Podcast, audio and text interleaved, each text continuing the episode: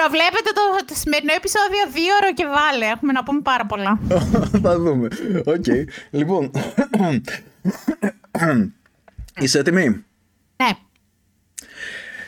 Ρίτσαρντ Νίξον! Έτσι για σήμερα ο υπερσυντέλικος ο υπερσυντέλικος στο podcast για όλα αυτά που είχαν συμβεί και για όλα αυτά που συμβαίνουν σήμερα θα σπάσει τη σειρά με τις ιστορίες με τους πρόεδρους και αντί να πάει στον 16ο πρόεδρο τον Abraham Lincoln θα πάει στον 37ο τον Ρίτσαρντ Νίξον στα καλά καθούμενα, χωρίς κανένα λόγο. Έτσι, επειδή κάνουμε εκπλήξεις σε εσάς που μας ακούτε και σας αγαπάμε τόσο πολύ που δεν θέλουμε να βαριέστε, σας λατρεύουμε και δεν θέλουμε να, ρε παιδί μου, να, να, να είστε εδώ και να ακούτε uh, μία από τα ίδια από τον 15ο που θα πάμε στον 16ο. Τίποτα καινούριο. Όχι! Σήμερα έχουμε κάτι καινούριο. Είναι πάμε στον 37ο. Και είναι μια σύμπτωση είναι κάτι τελείως στα καλά καθόμενα. Γιατί δεν διαλέξαμε τον 36ο, ας πούμε, ή τον 40ο. Έτσι, επειδή το 37 έχει ένα, ένα πράγμα, ρε παιδί μου, επειδή ο Νίξον είναι ένας ε, χαρακτήρας. Χωρίς κανένα λόγο, χωρίς καμία σύνδεση με τα παρόντα γεγονότα, με αυτά που συμβαίνουν αυτή την εποχή. Χωρίς ε, χωρίς, χωρίς λόγο τελείως. Δεν μπορώ να το, να, το, να, το, να το εξηγήσω αυτό το πράγμα. Είναι, είναι μια τέτοια σύμπτωση. Λοιπόν, ε, στο μικρόφωνο εκεί πέρα της, της Γερμανίας είναι η συμποτκάστρια Ροδάνθη. Γεια σας! Γεια σου, γεια σου Ροδάνθη. Και εδώ στο μικρόφωνο εδώ πέρα που βρίσκομαι λίγο έξω από το Παρίσι, ε, με, έτσι έχει ένα πολύ ωραίο καιρό. Και είναι καλοκαίρι και είναι, έχω ρεπό και είναι πολύ ωραίο όταν έχω ρεπό. Λοιπόν, είμαι ο συμποτκάστορας Μάριος, ο φίλος σας, αυτός ναι. που μιλάει αυτή τη στιγμή στο μικρόφωνο. Λοιπόν, είναι το 33ο επεισόδιο, το είπαμε; Ναι. Και δεν είναι το 37ο. Αλλά ο 37ο πρόεδρος είναι αυτός που θα συζητήσουμε. Αλλά πριν πιάσουμε να συζητήσουμε τον 37ο πρόεδρο. Ροδάνθη, πάρ το ναι. μικρόφωνο, κοπέλα. Ε; Πάρ το μικρόφωνο, κοπέλα. Άντε βρε κουρτσούδι, μην με έχεις λοιπόν. περιμένου. Λοιπόν, θα κάνουμε δύο. Θα ήθελα να κάνω δύο. Ε, τρία βασικά μικρά σχόλια πριν ξεκινήσουμε. Παρακαλώ. Πρώτον, πριν ε, από λίγες μέρες μέσα σε διάστημα περίπου 48 ώρων σημειώθηκαν δυστυχώς τρεις γυναικοκτονίες στην Ελλάδα, μία στη, ε, μία στην Κρήτη, μία στη Ζάκυνθο και μία ε, Περιστέρη στην Αθήνα. Το φαινόμενο των γυναικοκτονιών καλά κρατεί οι αρχές τις οποίες απευθύνονται οι γυναίκες δεν δείχνουν ικανές να, να τις βοηθήσουν. Μάλιστα στην περίπτωση της Ζακίνθου ε, η, η γυναίκα είχε κάνει μήνυση στο σύζυγό της. Δείχνουν απρόθυμες να... τελείως να βοηθήσουν, όχι απλά ναι, μη ναι, ναι, ναι, ναι, ναι, ναι, ναι. Αντί να τη συνοδεύσουν στο σπίτι της, να δουν αν, αν είναι ασφαλής, αν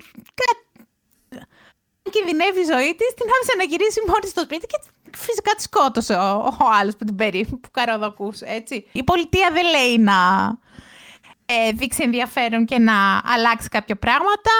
Ε, ούτε καν λόγος για να μπει ο όρος στο, ε, την ε, ε, νομολογία που φυσικά δεν θα αλλάξει το αδίκημα της ανθρωποκτονίας, απλά θα περιγράψει ένα φαινόμενο. Έτσι. Ε, είπαμε, το, ο όρος γυναικοκτονία είναι όρος της εγκληματολογίας. Τα έχουμε ξαναπεί αυτά, να μην, να μην επαναλαμβάνουμε. Mm. Ε, απλά θα ήθελα να σχολιάσω δύο πράγματα. Πρώτον, όταν συμβαίνουν τέτοια γεγονότα το ένα πάνω από το άλλο, δεν είναι ώρα να βγαίνουν μερικοί, μερικοί στα social media και να λένε «Ναι, αλλά και οι άντρες πέφτουν θύματα ε, ε, οικογενειακής βίας». ναι, ε, και οι άντρες πέφτουν θύματα οικογενειακής βίας και πρέπει να, να, το, να το δούμε και αυτό το, το, το, φαινόμενο και είναι πάρα πολύ άσχημο. Αλλά αυτή τη στιγμή δεν μιλάμε για αυτό. Mm. Είσαι εκτός θέματος. Mm. Εκτροχιασμός, ναι. Εντάξει, δεν είναι αυτό το θέμα μας. Δεύτερον, δεν είναι σχόλιο ε, στην, ε, τηλεόραση, ε, ναι, αλλά και αυτές οι γυναίκες ας αποφασίσουν επιτέλους τι θέλουν. Εντάξει. Ναι. Η Εκατερινόπουλε, που είστε και απόστρατος αξιωματικός της ε, ελληνικής αστυνομίας. Αν είχατε λίγο ασχοληθεί με ψυχολογία, θα ξέρατε ότι κάθε γυναίκα που προσπαθεί να αφήσει ε, ε, μια κακοποιητική σχέση ενοχές νιώθει και ε, ε, τύψεις νιώθει και πισωγυρίσματα κάνει ε, και ε, έχει δεύτερες ε, ε, σκέψεις και μπορεί να βγει από την πόρτα και σε 10 λεπτά να γυρίσει πίσω. Είναι φυσιολογικό το φαινόμενο. Έτσι. Δεν είναι ότι δεν ξέρει τι θέλει. Είναι ότι, ότι έχει ζήσει με αυτόν τον άνθρωπο χρόνια ίσως πρέπει να αλλάξει μια κατάσταση τόσο ριζικά και της είναι δύσκολο.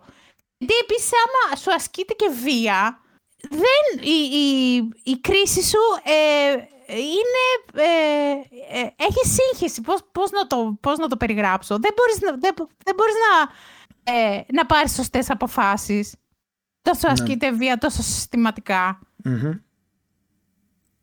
αν τα περισσότερα θύματα ενδοοικογενειακής βίας και μάλιστα βίας από το, από το σύντροφο ζωής, αυτό που λένε είναι ότι το πιστεύ, πιστεύανε μέσα στη σχέση ότι τους άξιζε να δέχονται αυτή την ε, μεταχείριση.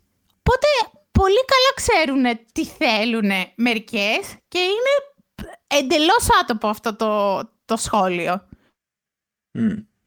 Ε, δεν είμαστε καν στο, ε, στην αφετηρία. Είμαστε ε, δέκα τετράγωνα πίσω από την αφετηρία σε αυτό το θέμα. Δεν είναι λύση το να στέλνει ε, η κυβέρνηση στα ΜΑΤ, το Σύνταγμα ή, ή στα εξάρχεια ή, ή όπου αλλού κάνουν, ε, όπου αλλού κάνουν διαμαρτυρία ή συλλογικότητες ε, των, των φεμινιστριών και να πλακώνουν στο ξύλο. Εντάξει. Είπαμε, δεν μιλάμε ακόμα για τον Νίξον. Α, όχι, περίμενε, δεν μιλάς για τον Νίξον τώρα. Εντάξει, όχι, συγγνώμη. δεν μιλάω για τον Νίξον. Είναι η μοναδική φορά που θα κάνουμε τη σύνδεση με τον Νίξον με την παρούσα κυβέρνηση πάντως. Εντάξει. Ε, υπόσχομαι στον στρατιωτικό μου, ε, στο λόγο της στρατιωτικής μου τιμής ότι δεν πρόκειται να ξανακάνουμε σύνδεση. Επίσης, ε, ε, άσχετο σχόλιο, άσχετο σχόλιο στον, ε, στον πολυχρονημένο δήμαρχο της Αθήνας. Μήπως, μήπως ε, αν υπάρχουν διαμαρτυρίες για την ε, δημιουργία σταθμού μετρό σε μια περιοχή της Αθήνας, μήπως είναι λάθος ιδέα να, να ξεκινήσεις τις εργασίες με, με, τα, μάτ, με τα μάτα γκαζέ. Μήπως; Λέω εγώ, μήπως; Για την Αγία Παρασκευή λες; Γιατί Όχι, υπήρχαν... στα, εξάρχεια. Α, στα εξάρχεια, ναι. Ναι το λόφο τους στρέφει, θέλουν να κάνουν κάποια έργα ανάπλαση και κάτσει στη σειρά.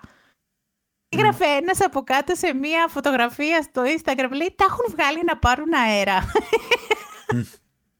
Πολύ φλάκα. Ε, νομίζω ότι για την Αγία Παρασκευή ε, είχαν σχεδιάσει να κάνουν σε ένα συγκεκριμένο σημείο το σταθμό και υπήρξαν διαμαρτυρίες διαμαρτυρίες, ναι, από, την, από κάτι τραγόπαπες και κάτι ε, επιχειρηματίες κλπ. Ε, αυτοί δεν δεν είδανε ματ να τους επισκέπτονται και να τους βαράνε. Πάντως απλώς έγιναν οι διαμαρτυρίες στους δεχτές και ο σταθμός θα γίνει σε άλλο σημείο.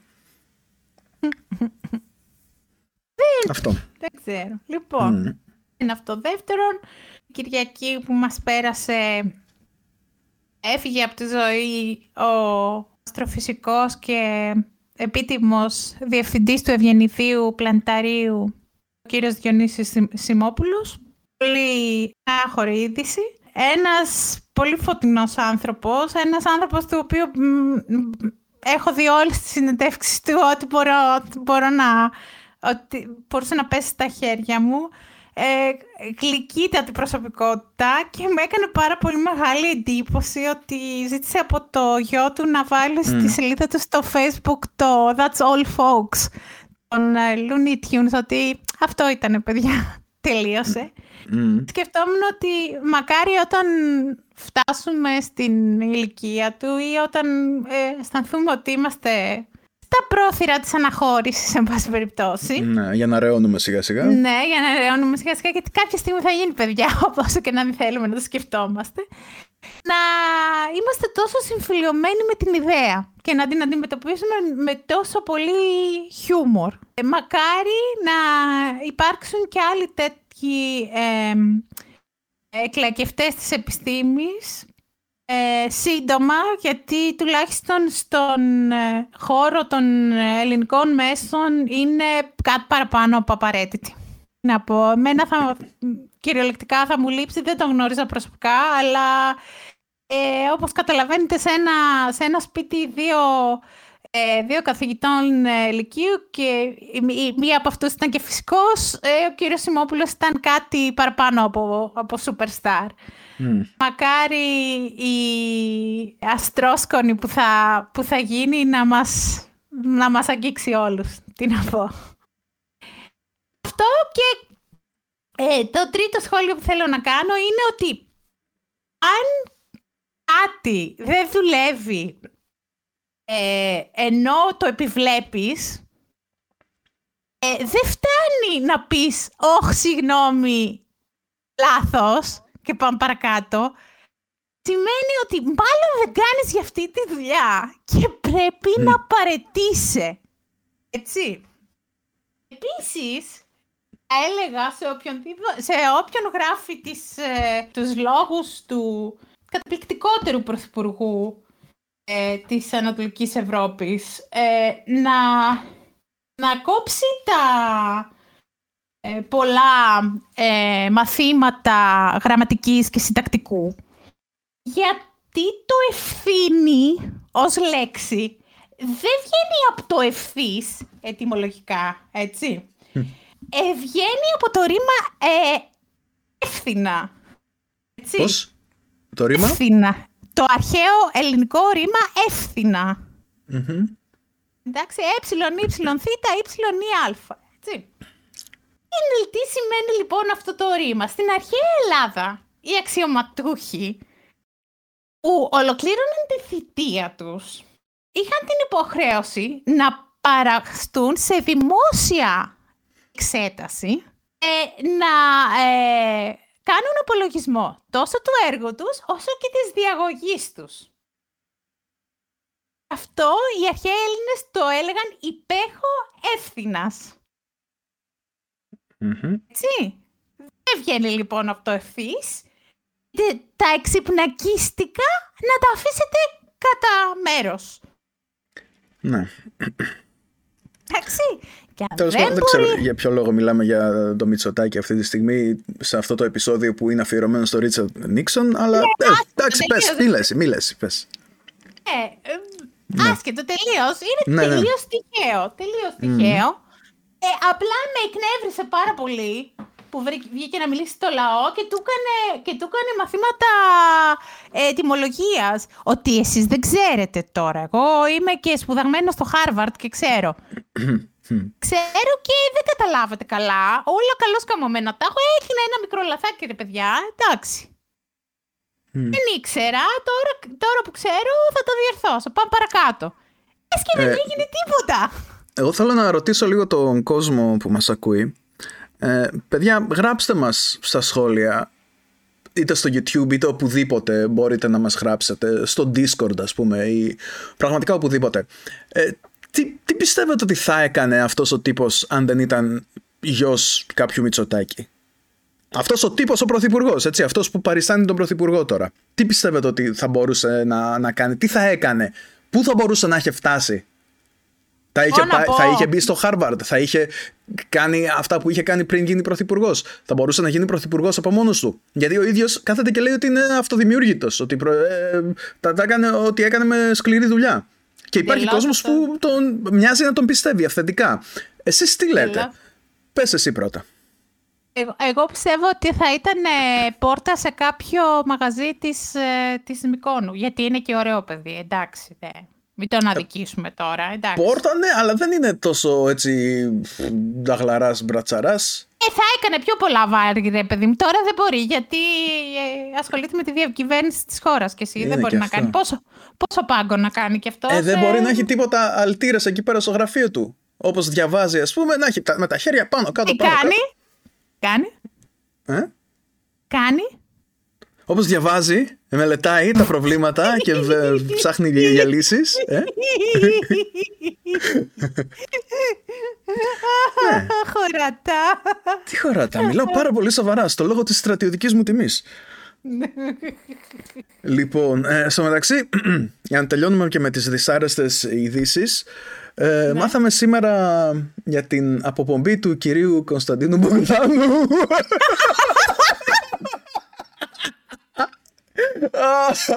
Ε, λοιπόν, όταν το, το το είδα- τρίο Στούτζες χωρίστηκε. Και μου πήρε πέντε λεπτά να, να, για να διαπιστώσω αν ήταν κουλούρι ή όχι. Νόμιζα ότι ήταν κουλούρι, αλήθεια Ε, Ρε, στο εσύ, λέω τώρα. Δεν μπορώ, δεν μπορώ. Και εγώ δεν, για ακόμα, ακόμα το, το λέω και ακόμα δεν είμαι σίγουρος έτσι. Νομίζω ότι είναι Photoshop. Έχει μοι- μοιραστεί παντού. Αλλά ακόμα πιστεύω μια, σαν, σαν είναι Photoshop. Και στο μεταξύ, Ναι. πριν από κανένα δύο μέρες ε, τον είχε τον Μπογδάνο να καλωσορίσει τη Λατινοπούλα ως Ναι. αντιπρόεδρο. Πήγε, μα- πήγε μαζί του η Λατινοπούλου τώρα. Αχ. Ε, κάτσε, α, Λατινοπούλου αυτό, πήγαινε μα- α, δηλαδή, περίμενε. Ε, το, Τον αυτό το, δια, το έδιωξαν. διάβασες; Ναι. Ναι, ναι, τον έδιωξαν και είπε η Λατινοπούλου εντάξει, αφού τον διώχνετε πάω κι εγώ μαζί του. Τώρα, Ε, άμα ήμουν, άμα ήμουν κακός άνθρωπος, κάτι θα έλεγα, αλλά δεν το λέω γιατί είμαι αξιοπρεπή. Δεν με- Ο γονείς μου με έμαθε να είμαι αξιοπρεπή και να μην κάνω τέτοια σχόλια δημοσίως.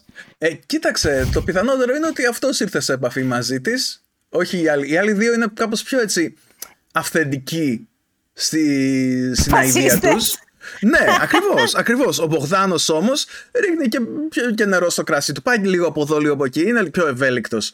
Μάλλον γι' αυτό τον Εντάξει. συγχαθήκαν επειδή λίγο τις αρχές τους τις όποιες αρχές τους τέλος πάντων αυτός λίγο τις τα, ταρακουνούσε δεν, δεν ήταν τόσο ακλόνητος όσο αυτή ε, κάποια Είδε στιγμή- τι έγραψε, είδες τι έγραψαν στην ανακοίνωση; Ε, ε, είδα ότι τον στολίσανε λίγο. Ναι, Το, το είδα, το είδα, αλλά δεν το θυμάμαι ακριβώς τώρα. Περίμενε να σου το πω γιατί είναι πάρα πολύ ωραίο. Γιατί είναι, είναι αυτό που λένε οι, οι, οι Αγγλοσάξονες rich. It's rich. It's rich coming from you. Λοιπόν, λοιπόν.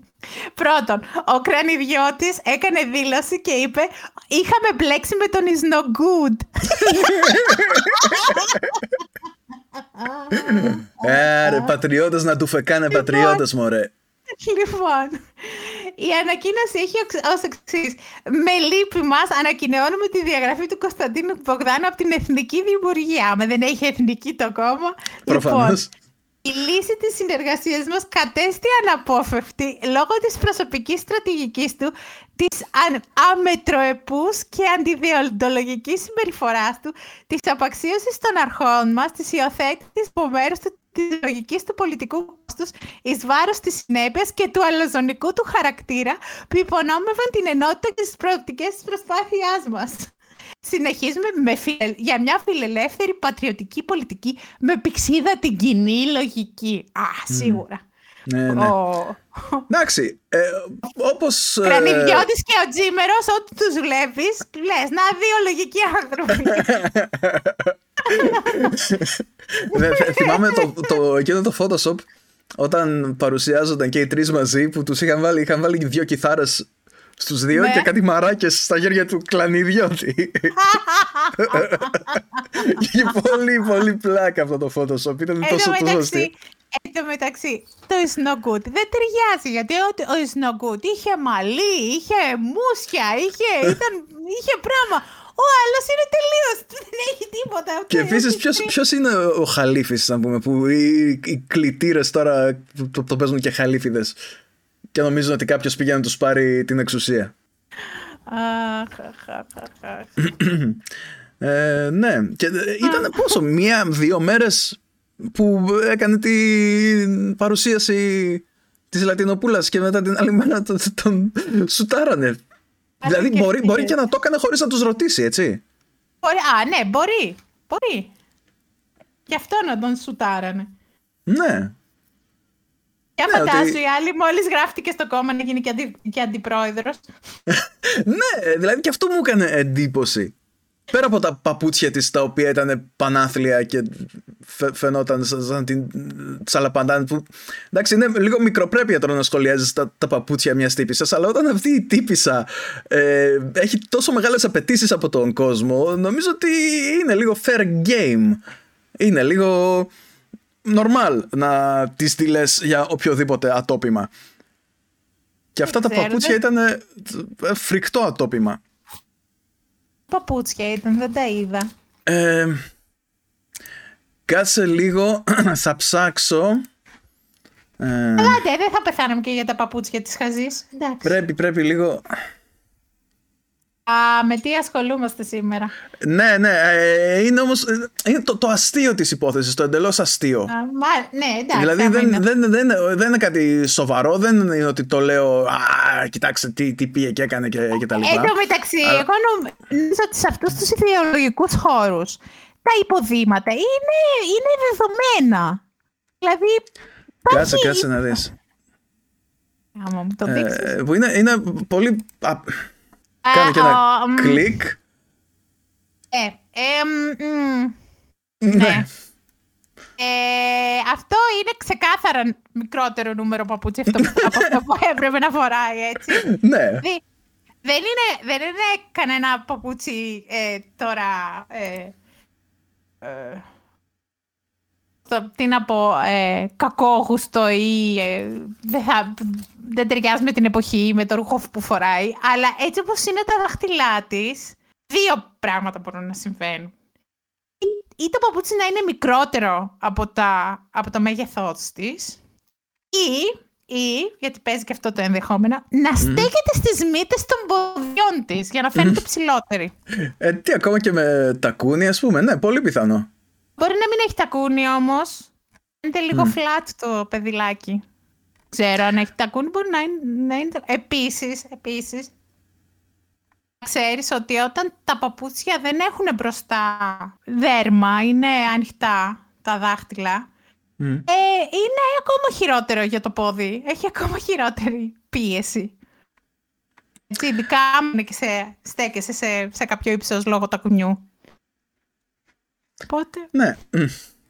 Τέλος πάντων, ε, εντάξει, είναι μια αντιαισθητική αηδία και η, η δασκάλα της αισθητικής θα έπρεπε να προσέχει λίγο περισσότερο πριν κάνει μαθήματα. Και εννοείται ότι αν αυτό το πράγμα ήταν ε, σε κάποιον άλλον άνθρωπο, δεν υπήρχε περίπτωση να, να κάτσω να ασχοληθώ, έτσι.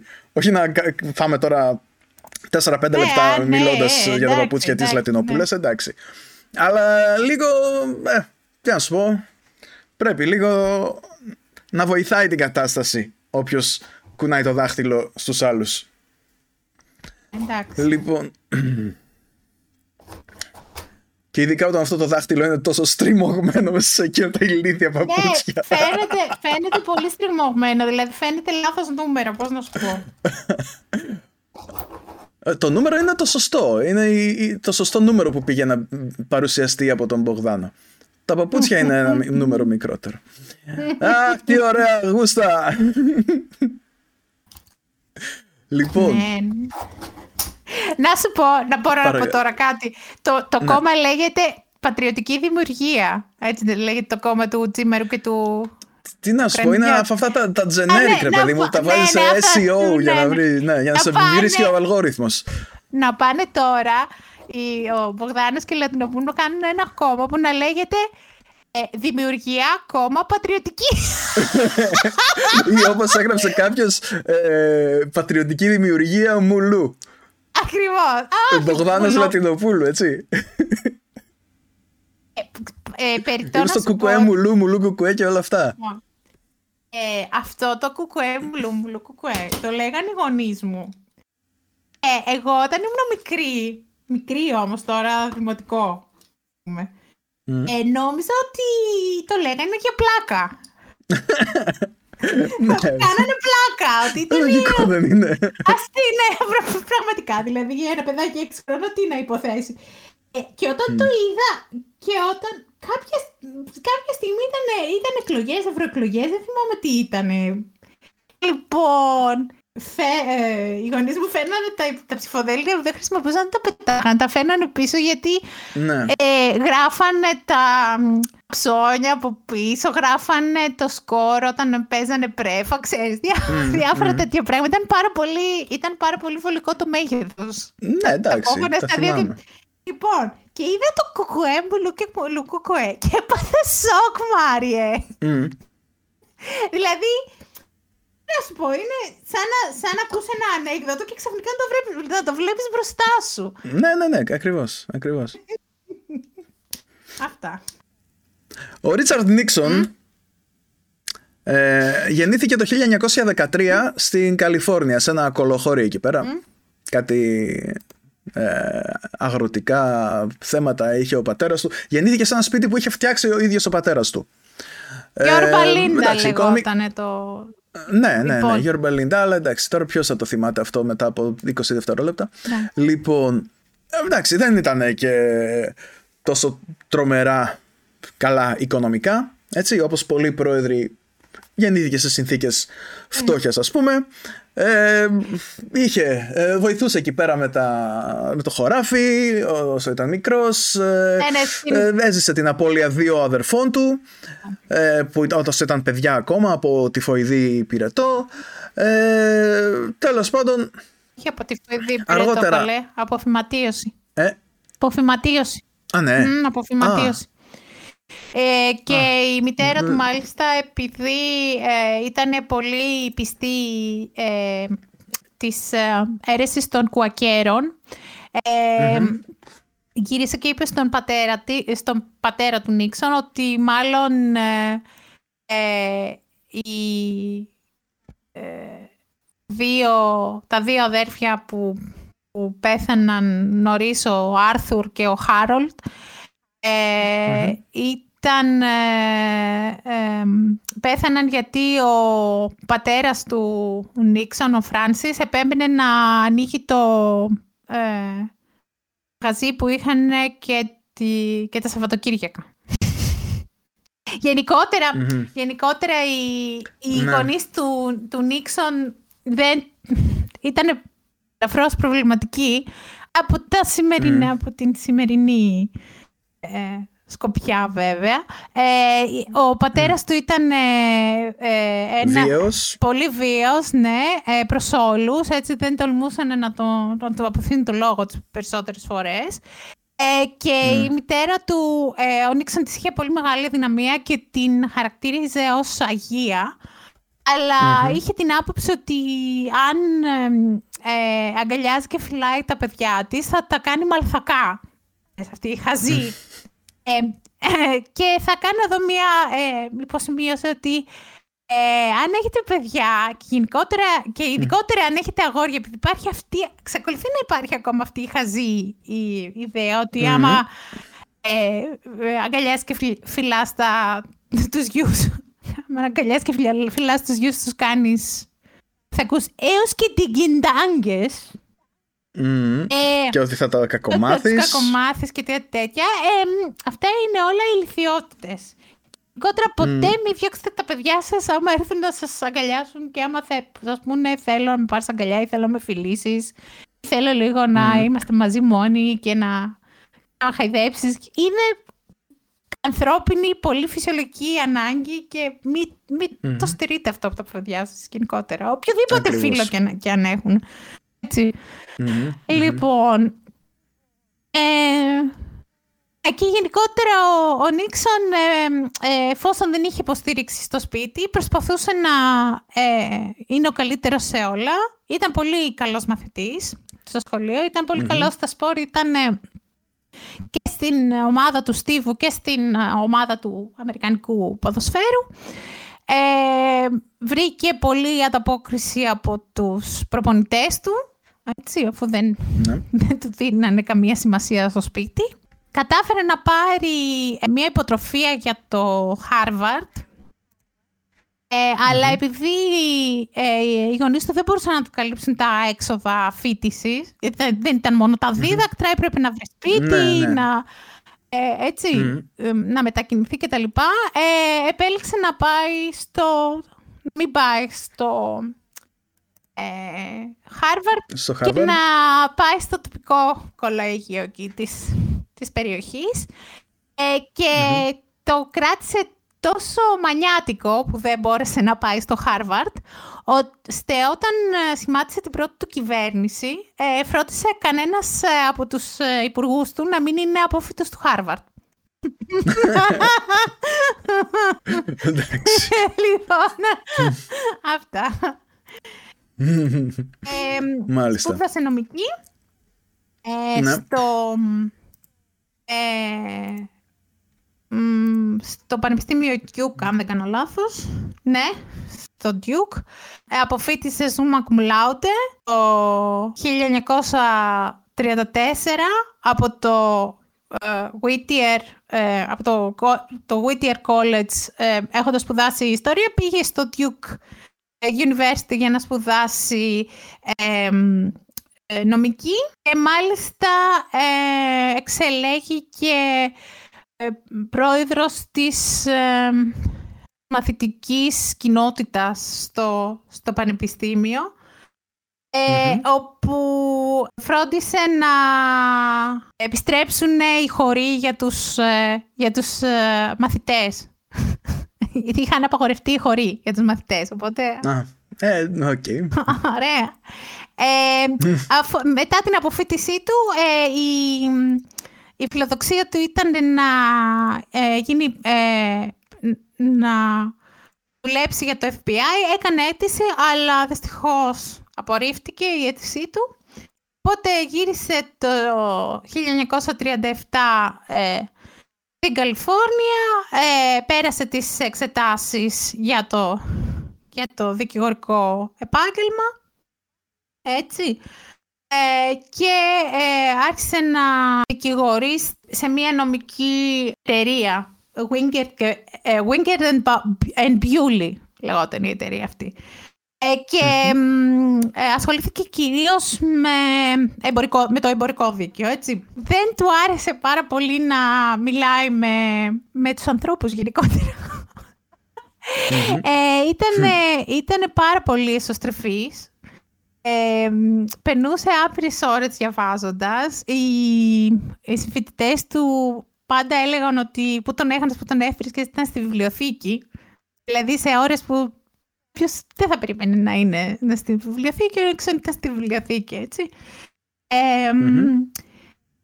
Και μ, ε, παρόλα αυτά, παρόλο που ήταν τόσο εσω- εσωστρεφής, του άρεσε το θέατρο.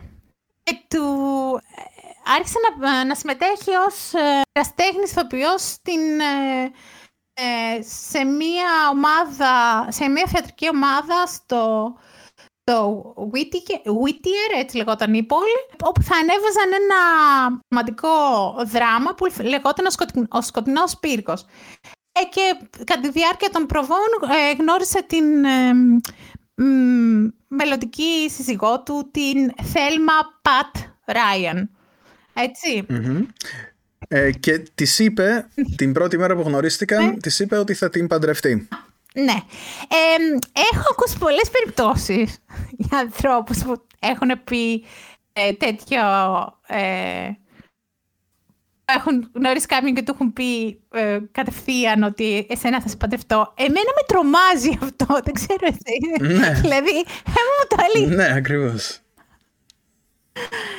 Ε, ε, το θεωρώ λίγο...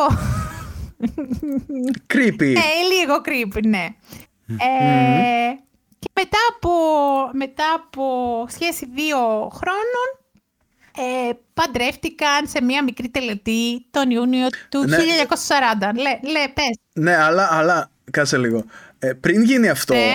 ε, εκείνη δεν είναι ότι τον δέχτηκε κατευθείαν και είπε ναι, ναι, και εγώ θα σε παντρευτώ και θα είμαι Α, καλά ναι, και τέτοια. ε, εντάξει, ναι, ναι. Γιατί όχι, όχι ε, αυτή δεν τον ήθελε και έβγαινε με άλλους. ναι. Αλλά αυτός Πέμεινε. ήταν ο σοφέρ της.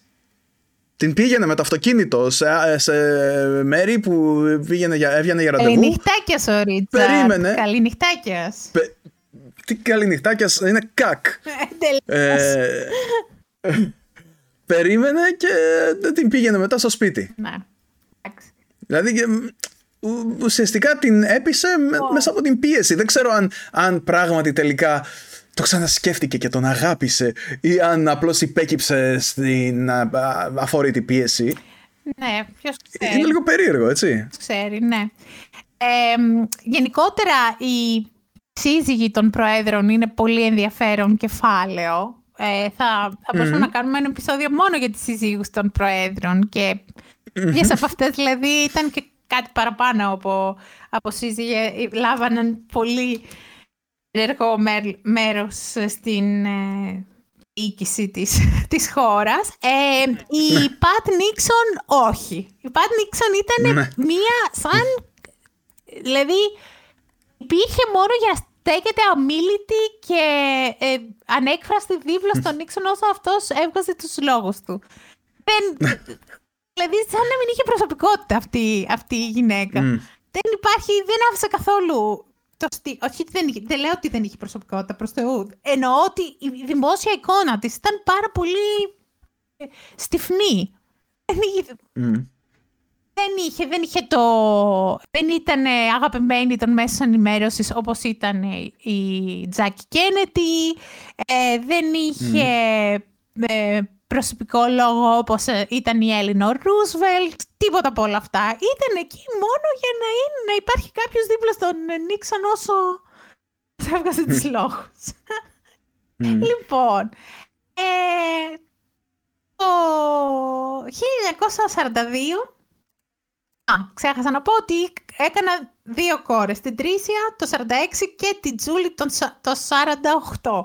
Και μάλιστα στα απομνημονεύματά του ο Νίξον έγραψε ότι όταν ε, η μία από τις δύο κόρες του, νομίζω η Τρίσια, παντρεύτηκε στον κήπο του Λευκού Οίκου, τον αραβωνιαστικό της, ε, ήταν η πιο ευτυχισμένη μέρα ε, που πέρασε στο Λευκό Οίκο. Αυτή ήταν. Δεν μπορούσα να θυμηθεί κάποια άλλη.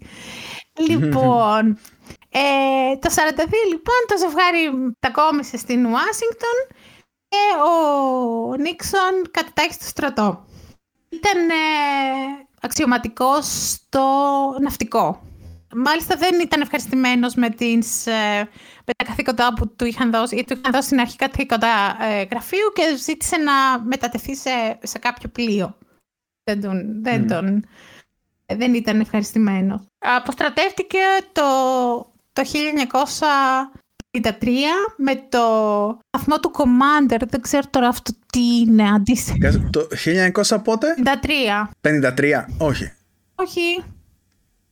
43. Όχι, περίμενε.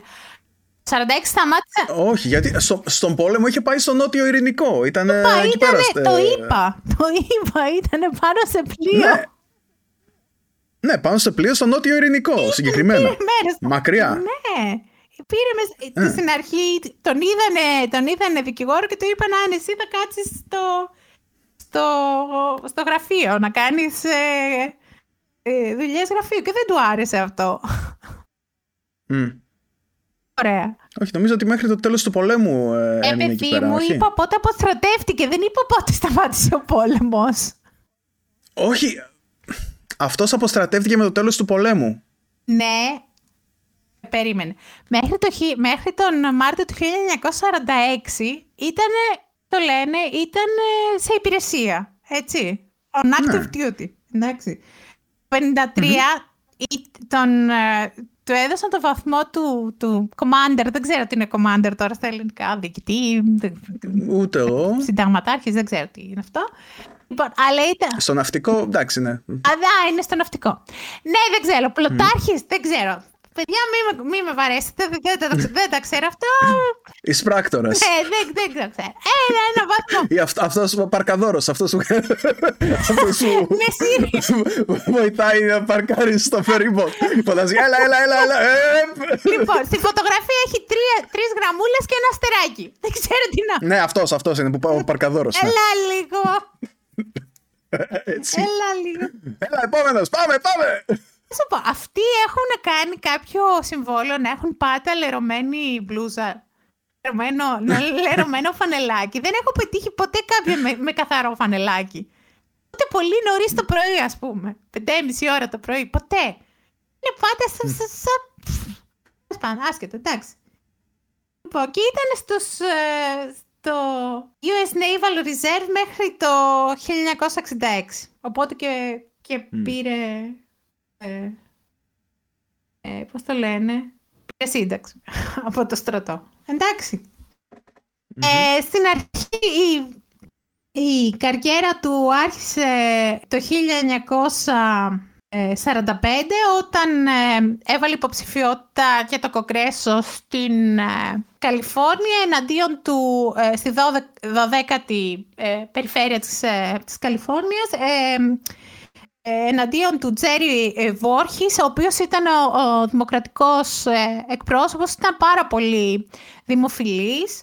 Έτσι, και σε μια περιοχή που ήταν κάστρο δημοκρατικό εκείνη την εποχή. Ε, πολλοί πιστεύανε ότι ο Νίξον δεν είχε κανένα, καμία ελπίδα να εκλεγεί. Παρ' όλα αυτά ανήχησε τις, τις εκλογές σε μια μεγάλη ανατροπή και με, με αρκετή διαφορά. Δηλαδή δεν ήταν καν κοντά το αποτέλεσμα. Ε, όντας ε, μέλος του, του Κογκρέσου, ε, πήρε ε, μέρος στην, ε, Επιτροπή για τις ε, αντιαμερικανικές ε, ενέργειες. Την περίφημη Επιτροπή του Μακάρθη. Βοήθησε, εν πάση περιπτώσει, στις, σε αυτές τις τρομακτικές ε, ανακρίσεις για το...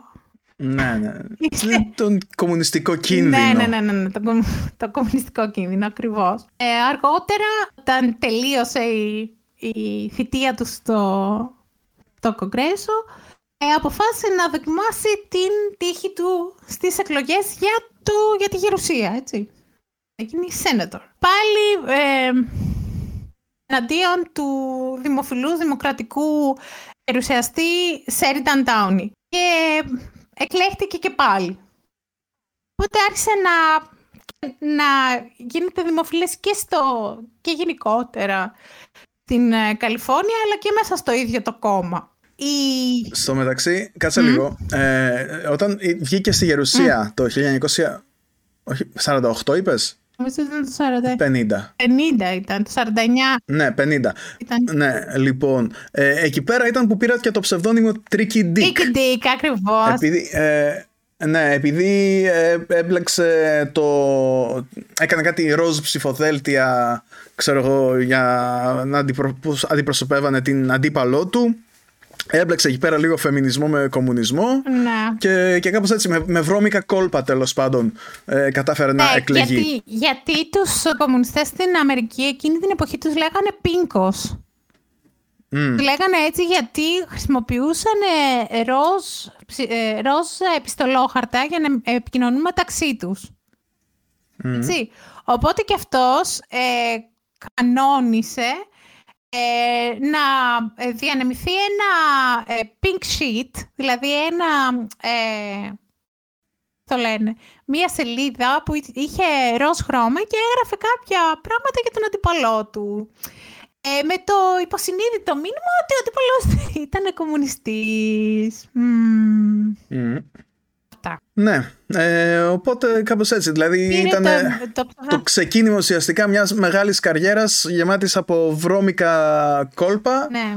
και αρνητικές εκστρατείες ενάντια στους αντιπάλους. Ναι. Δηλαδή αντί να ε, επικεντρωθεί στα δικά του θετικά, επικεντρωνόταν στα αρνητικά των ναι, αντιπάλων. Ε, Ήταν αυτό το, το σύστημά ναι, του τέλος πάντων. σαν άνθρωπος που δεν είχε βιώσει ποτέ την αγάπη στη ζωή του, ε, η κινητήρια δύναμη του Νίξον ήταν το μίσος. Δηλαδή, ε, απεχθανόταν ε, με πάθος τους, ε, ε, τους αντιπάλους του και μάλιστα στις περίφημες κασέτες του ε, που αργότερα βγήκαν στη δημοσιότητα, που είναι ηχογραφημένες συζητήσεις του με τους συνεργάτες του, ε, υπάρχει μια συζήτηση που λέει ότι θα τους, ε, θα τους ε, πατήσουμε κάτω και θα βάλουμε το, το mm. τακούνι μας στο στέρνο τους και θα το γυρνάμε ε, ε, δεξιά-αριστερά μέχρι να τους συνθλίψουμε τελείως. Δηλαδή, περιγραφές πολύ σαδιστικές. Mm. Πώς να σου πω; Όπου, ναι, ναι. εντάξει, θέλεις να κερδίσεις. Καμία αντίρρηση. Αλλά, ok, okay, cool. Το παρακάνεις. Mm. Ε, επίσης είναι η εποχή που ο Νίξον αρχίζει και ε, συγκεντρώνει δίπλα του ε, άτομα τα οποία απαιτεί να είναι απολύτως ε, πιστά το, των ίδιων, ε, τα οποία όταν ε, το σκατό χτυπάει τον ανεμιστήρα, ε, δεν, δεν διστάζει καθόλου να τους, να τους αφήσει πίσω. Δηλαδή η άλλη ήθελε να είναι πιστή σε αυτόν, αλλά αυτός δεν ήταν πιστός στους, στους συνεργάτες ναι. του. Εντάξει. το 1952 ο ε, Dwight Eisenhower ε, έλαβε την υποψηφιότητα του ε, για την, ε, έλαβε την υποψηφιότητα για πρόεδρος των Ρεπουμπλικάνων και ήθελε να, έπρεπε να διαλέξει ποιον θα βάλει στο ψηφοδέλτιο μαζί του ως, ως αντιπρόεδρο. Ναι. Για υποψήφιο για αντιπρόεδρο. Ναι, ναι, ναι. ναι. κάποιοι ήθελαν πάρα πολύ διακαώς τον Ρόμπερτ Τάφτ ε, ο οποίος ήταν ε, γερουσιαστής από το Οχάιο, ναι. Και γιος του ναι, και γιος... παλιότερου πρόεδρου ναι, ναι, ναι, του Χάουαρντ Τάφτ. Και το λόμπι του Οχάιο καλά κρατεί. ο άλλος ήταν ο, ο, ο κυβερνήτης του Νιου Τζέρσεϊ, ο Άλφρετ Ντρίσκολ και ο, ο τρίτος ήταν ο, ο γερουσιαστής ε, από το Ιλινόι, ο Εύερετ Ντίρξεν. Ο Αϊζαχάουρ έκανε κάτι αρκετά έξυπνο όσον αφορά την, την τακτική για την, ε, πριν τις εκλογές. Ε, άφησε την, άρχισε να, να κάνει πολύ θετική καμπάνια, ε, ήταν επικεντρωμένος στα, ε, στα ζητήματα της, ε, της εποχής, έτσι. Ε, και άφησε την, ε, κράτησε την, το, βρώμικο πόλεμο, έτσι, τις, τις φήμες και τις κατηγορίες για όποιον θα λάβανε το χρήσμα του αντιπροέδρου. Οπότε ναι. ποιος ήταν καλύτερος; ο Τρίκι Ντίκ. λοιπόν, ε, Ike and Dick λοιπόν, for president. Την, ε, την περίοδο όμως αυτή ε, που γινόντουσαν όλα αυτά και έπρεπε να, να πει ο Εζενχάουρ ποιο θα βάλουν, θα βάλουν αντιπρόεδρο. οι δημοσιογράφοι ανακάλυψαν ότι ο Νίξον είχε ένα κρυφό, είχε, είχε δημιουργηθεί από τους υποστηρικτές του ένα κρυφό ταμείο, έτσι, ε, που του, τον χρηματοδοτούσε για διάφορα, για διάφορα έξοδα στο, για την πολιτική του καριέρα, μπας περιπτώσει. Τι τέτοιο, εκείνη την εποχή, με τους νόμους της εποχής, δεν ήταν παράνομο, ε, αλλά υπήρχε σύγκρουση ενδιαφέροντος με αυτά που πρέσβευε ο, ο Νίξον. Οπότε ναι. άρχισαν να μουρμουρίζουν οι Ρεπουμπλικάνοι ότι δεν μπορούμε να τον βάλουμε τώρα αυτόν πρόεδρο με αυτά που έχει κάνει, με αυτά που έχει κάνει, δεν θα βρεθούμε εκτεθειμένοι. Οπότε ο, ο Νίξον ε, συγκάλεσε μία ε, συνέντευξη τύπου η οποία θα μεταδιδόταν και ε, ζωντανά από την τηλεόραση στις 23 ε, Σεπτεμβρίου του 1952 ε, και έδωσε το περίφημο Checkers Speech έτσι, ο οποίος είναι, είναι από τους πιο ε, διάσημους ε, λόγους που έχει εκφωνήσει κάποιο, κάποιος πολιτικός στην ιστορία της, ε, της Αμερικής.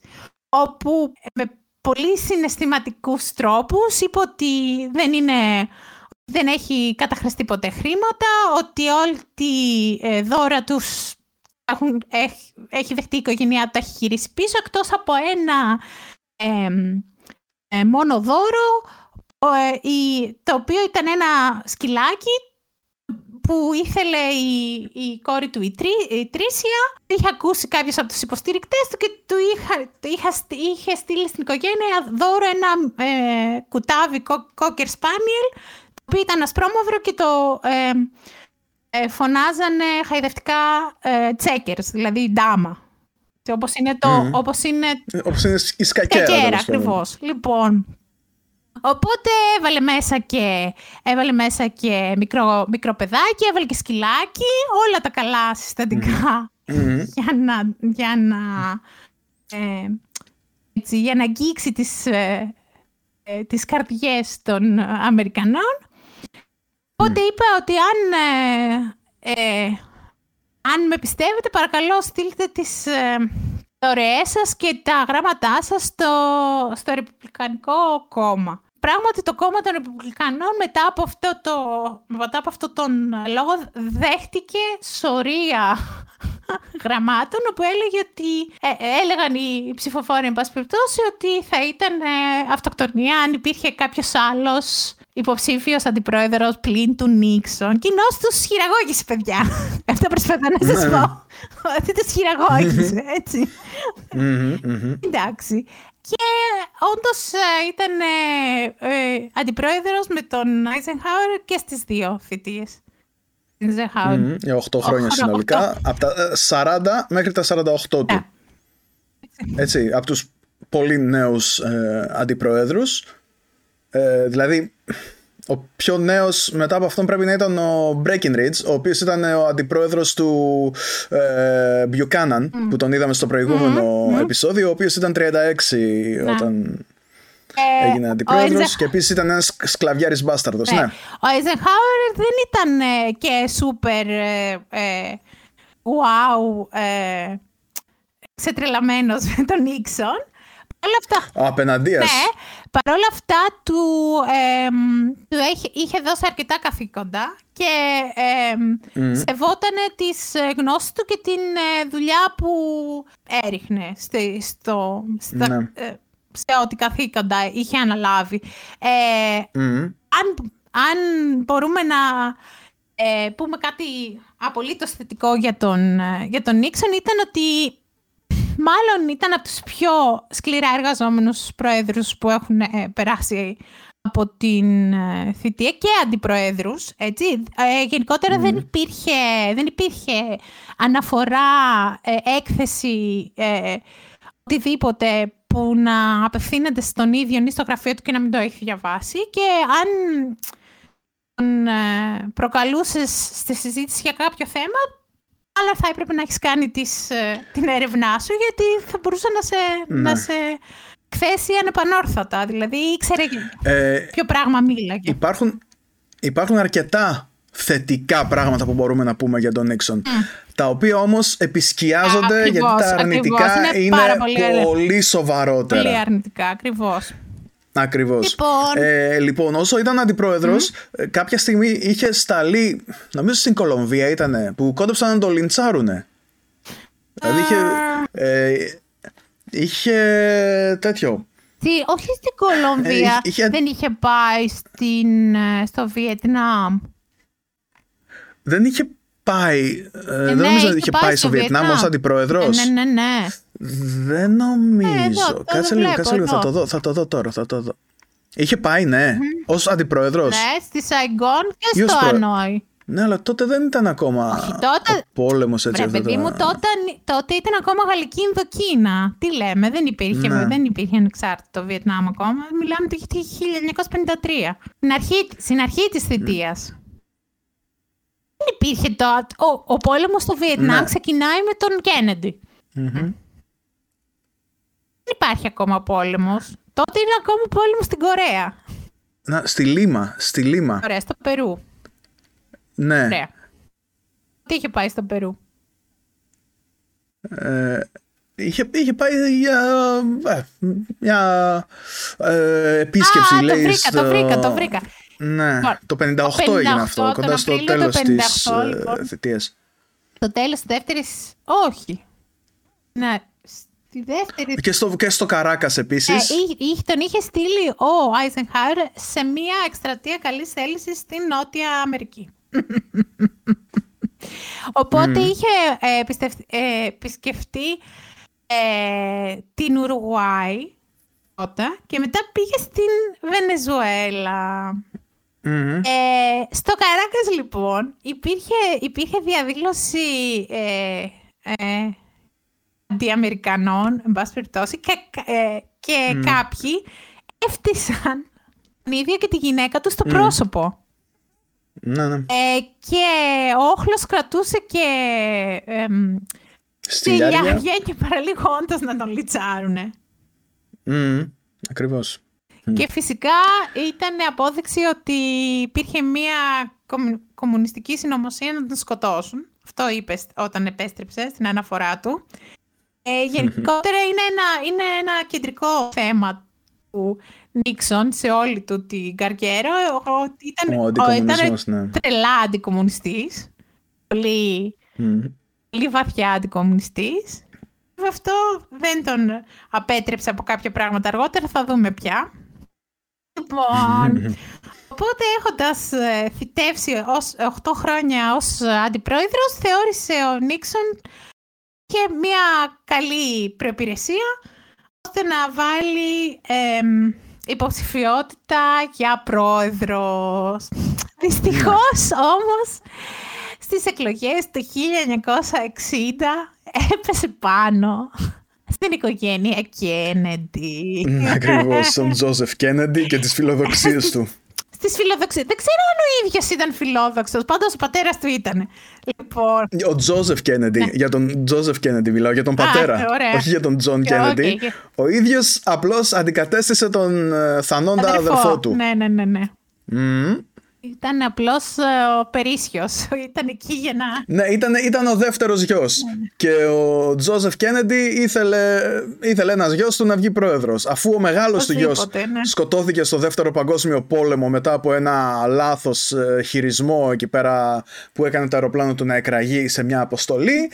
Αυτός που έμεινε ήταν ο δεύτερος γιος και οπότε αναγκαστικά το γκρουμάρισμα ε, πέρασε σε αυτόν. Και σε αυτό, ναι. Ναι. οπότε ο Νίξον ε, ενάντια στον Τζον Φιτζέραλντ Κέννεντι κατάλαβε ότι υπάρχει ένα πράγμα που δεν, μπορεί να, που δεν, δεν μπορούσε να καλύψει με το ε, διάβασμα και με την ε, σκληρή δουλειά. Αυτό είναι το χάρισμα. ναι. Και τα λεφτά, ναι. Ε, δεν μπορώ να πω ότι δεν τον υποστήριξαν οι Ρεπουμπλικάνοι. Ε, Σωστά, αλλά δεν είχε τον ε, βαθύ πλούτο του, τον Κέννεντι. Αλλά όπως και να έχει, ναι, ναι, ναι το οικονομικό δεν, ήταν, το μεγαλύτερο μόνο, πρόβλημα. Δεν ήταν μόνο ο πλούτος των Κέννεντι, ήταν και οι διασυνδέσεις. Mm, mm. Δηλαδή, εγώ, θα, εγώ ναι. πιστεύω ότι ήταν περισσότερο οι διασυνδέσεις και λιγότερο το χρήμα. Δηλαδή, mm. ήταν πάρα πολύ δικτυωμένοι οι Κέννεντι σαν ε, οικογένεια. Εντάξει, βάλει και από πάνω τον. Ε, ε το συγκεκριμένο άνθρωπο ο οποίος έκανε, έκανε γκέλ τώρα. Τι να κάνουμε; Υπάρχουν άνθρωποι οι οποίοι είναι χαρισματικοί παιδιά και υπάρχουν άνθρωποι που δεν είναι. Τι να κάνουμε; Είναι πολύ άδικο, το καταλαβαίνω. Έτσι ήταν. Ε, το ε, debate μεταξύ ε, Kennedy και Nixon ήταν το πρώτο debate που έχει μελετηθεί τόσο πολύ. Έχουν γραφτεί μέχρι και διδακτορικές διατριβές για το συγκεκριμένο debate. Ε, βασικά ήταν τρία debate ναι, νομίζω. Ναι, ήταν τρία... Τα οποία ήταν και τα πρώτα τα οποία προβλήθηκαν στην τηλεόραση. Ναι. Και μπορούμε να τα βρούμε και στο YouTube. Ακριβώς, Υπάρχουν ναι, δηλαδή ναι, για όποιον ενδιαφέρεται. Λοιπόν, ε, τι γίνεται; Όσοι άνθρωποι τότε δεν είχαν την οικονομική δυνατότητα να έχουν τηλεόραση και άκουσαν αυτό το debate από το ραδιόφωνο, ε, απαντησα στα ερωτηματολόγια των δημοσκόπων ότι το debate το κέρδισε εντός εισαγωγικών ο Νίξον. Ότι ήταν πιο καλά προετοιμασμένος, ότι έδινε πιο σωστές απαντήσεις. ότι ήταν πιο, πιο συγκεντρωμένος. Ε, και ότι ήταν περίπου ίση δεν ξέρω αν ε, έδιναν περισσότερο. Ε, αυτοί που το άκουσαν ε, μόνο στο ραδιόφωνο έδιναν το προβάδισμα ελαφρώς στον Νίξον. Ελαφρώς, αλλά το έδιναν στον Νίξον. Αυτοί που είδαν το, το debate, ότι είχαν και εικόνα του debate, ήταν mm ξεκάθαρα υπέρ του, του Kennedy. Ε, φυσικά. Καλά, ο Νίξον ήταν και λίγο άρρωστος τότε. Φαινόταν πιο χλωμός, ήταν ε, κάπως αξίριστος. Πάρα... Έχει μια εικόνα. Ήταν πάρα πολύ κουρασμένος γιατί έκανε όλη την προεκλογική εκστρατεία μόνος του. Δεν είχε καμία βοήθεια από τον Άιζενχάουερ, ο οποίος τότε ε, ε, ταλαιπωρούταν από προβλήματα, από καρδιολογικά προβλήματα.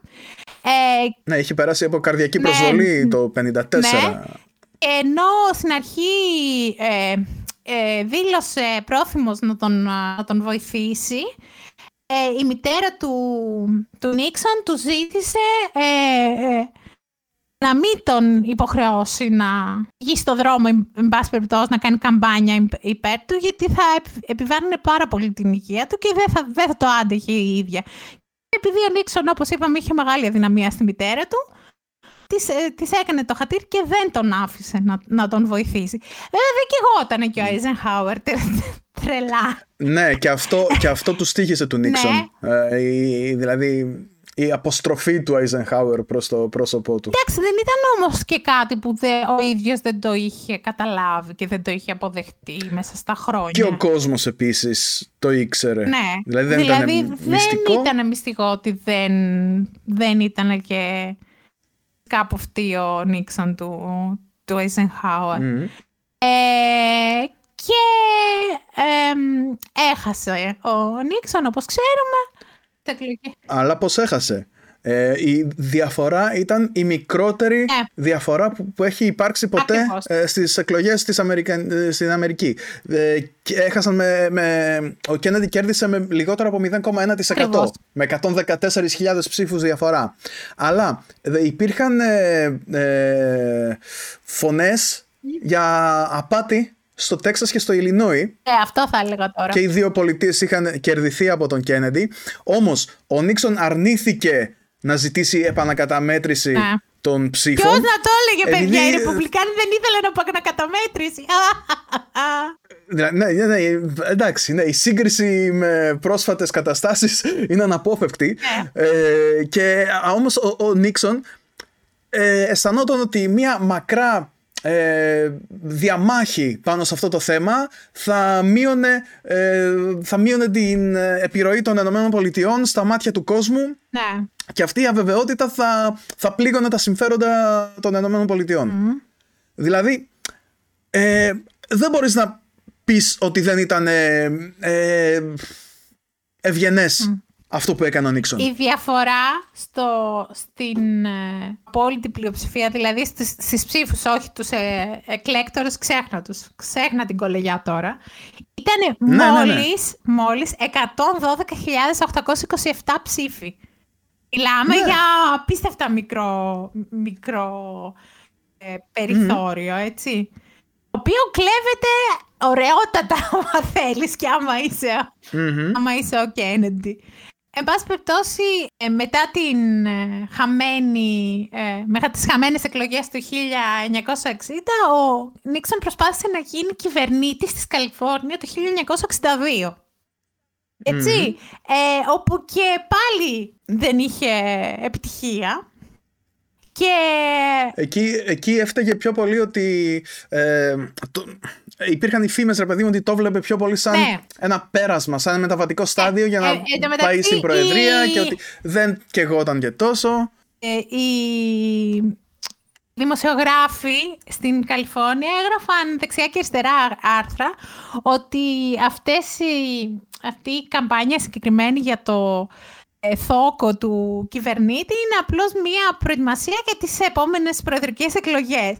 Οπότε σε μία, σε μία ε, από τις... Ε, μία από τις φορές που απευθύνθηκε στον τύπο ο, ο Νίξον πήρε το μικρόφωνο και είπε θέλω να ξέρετε ότι αυτή η καμπάνια δεν είναι μία καμπάνια για, για το θόκο του κυβερνήτη.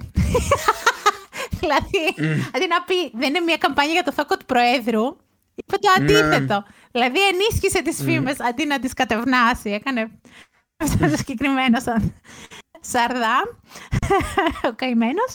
Λοιπόν, ε, οπότε όταν έχασε έδωσε μία ε, ο, ο αφιερωμένος ε, λόγος ε, αποδοχής του αποτελέσματος έτσι που έδωσε στα, στα μέσα ε, ήταν τελείως ε, αυτοσχεδιαστικός, δεν είχε γράψει τίποτα και απλά είπε στο τέλος ε, δεν θα έχετε τον Νίξον για να τον κλωτσάτε δεξιά και αριστερά γιατί αυτή ε, είναι το, η τελευταία ε, συνεντευξη τύπου που δίνω.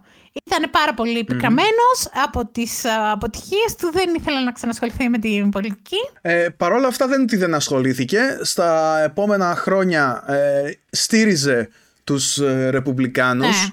στήριζε το κόμμα. Ας πούμε το 1964 ε, εντάξει, αποφάσισε να μην ε, προσπαθήσει ξανά για την Προεδρία παρότι υπήρξαν κάποιοι που ήθελαν να τον σπρωξουν Πιο πολύ βέβαια επειδή δεν πίστευε ότι θα έχανε τις εκλογές ο Τζόνσον Ναι. ο οποίος είχε διαδεχτεί τον Κέννεντι μετά τη δολοφονία του ε, δεν πίστευε δηλαδή ότι θα έχανε αλλά υποστήριξε τον Barry Goldwater ο οποίος ήταν τελικά ο υποψήφιος ε, των Ρεπουμπλικάνων για τις εκλογές του 64 αλλά ο Τζόνσον κέρδισε με μεγάλη διαφορά.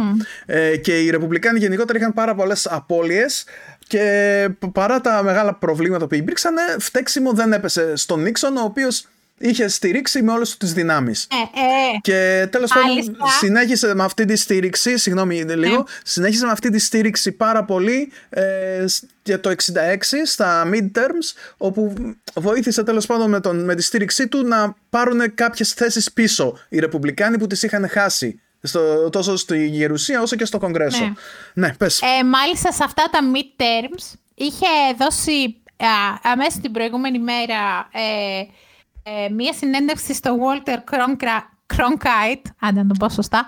Ε, ο Walter Cronkite ήταν ένας ε, ε, θρηλυκός δημοσιογράφος ε, ε, στις ε, Ηνωμένες Πολιτείες. Τον λέγανε τη συνείδηση της Αμερικής. Δηλαδή, π- άμα δεν το έλεγε αυτός δεν, δεν συνέβαινε. Τό- τόσο πολύ σημαντικός ήταν.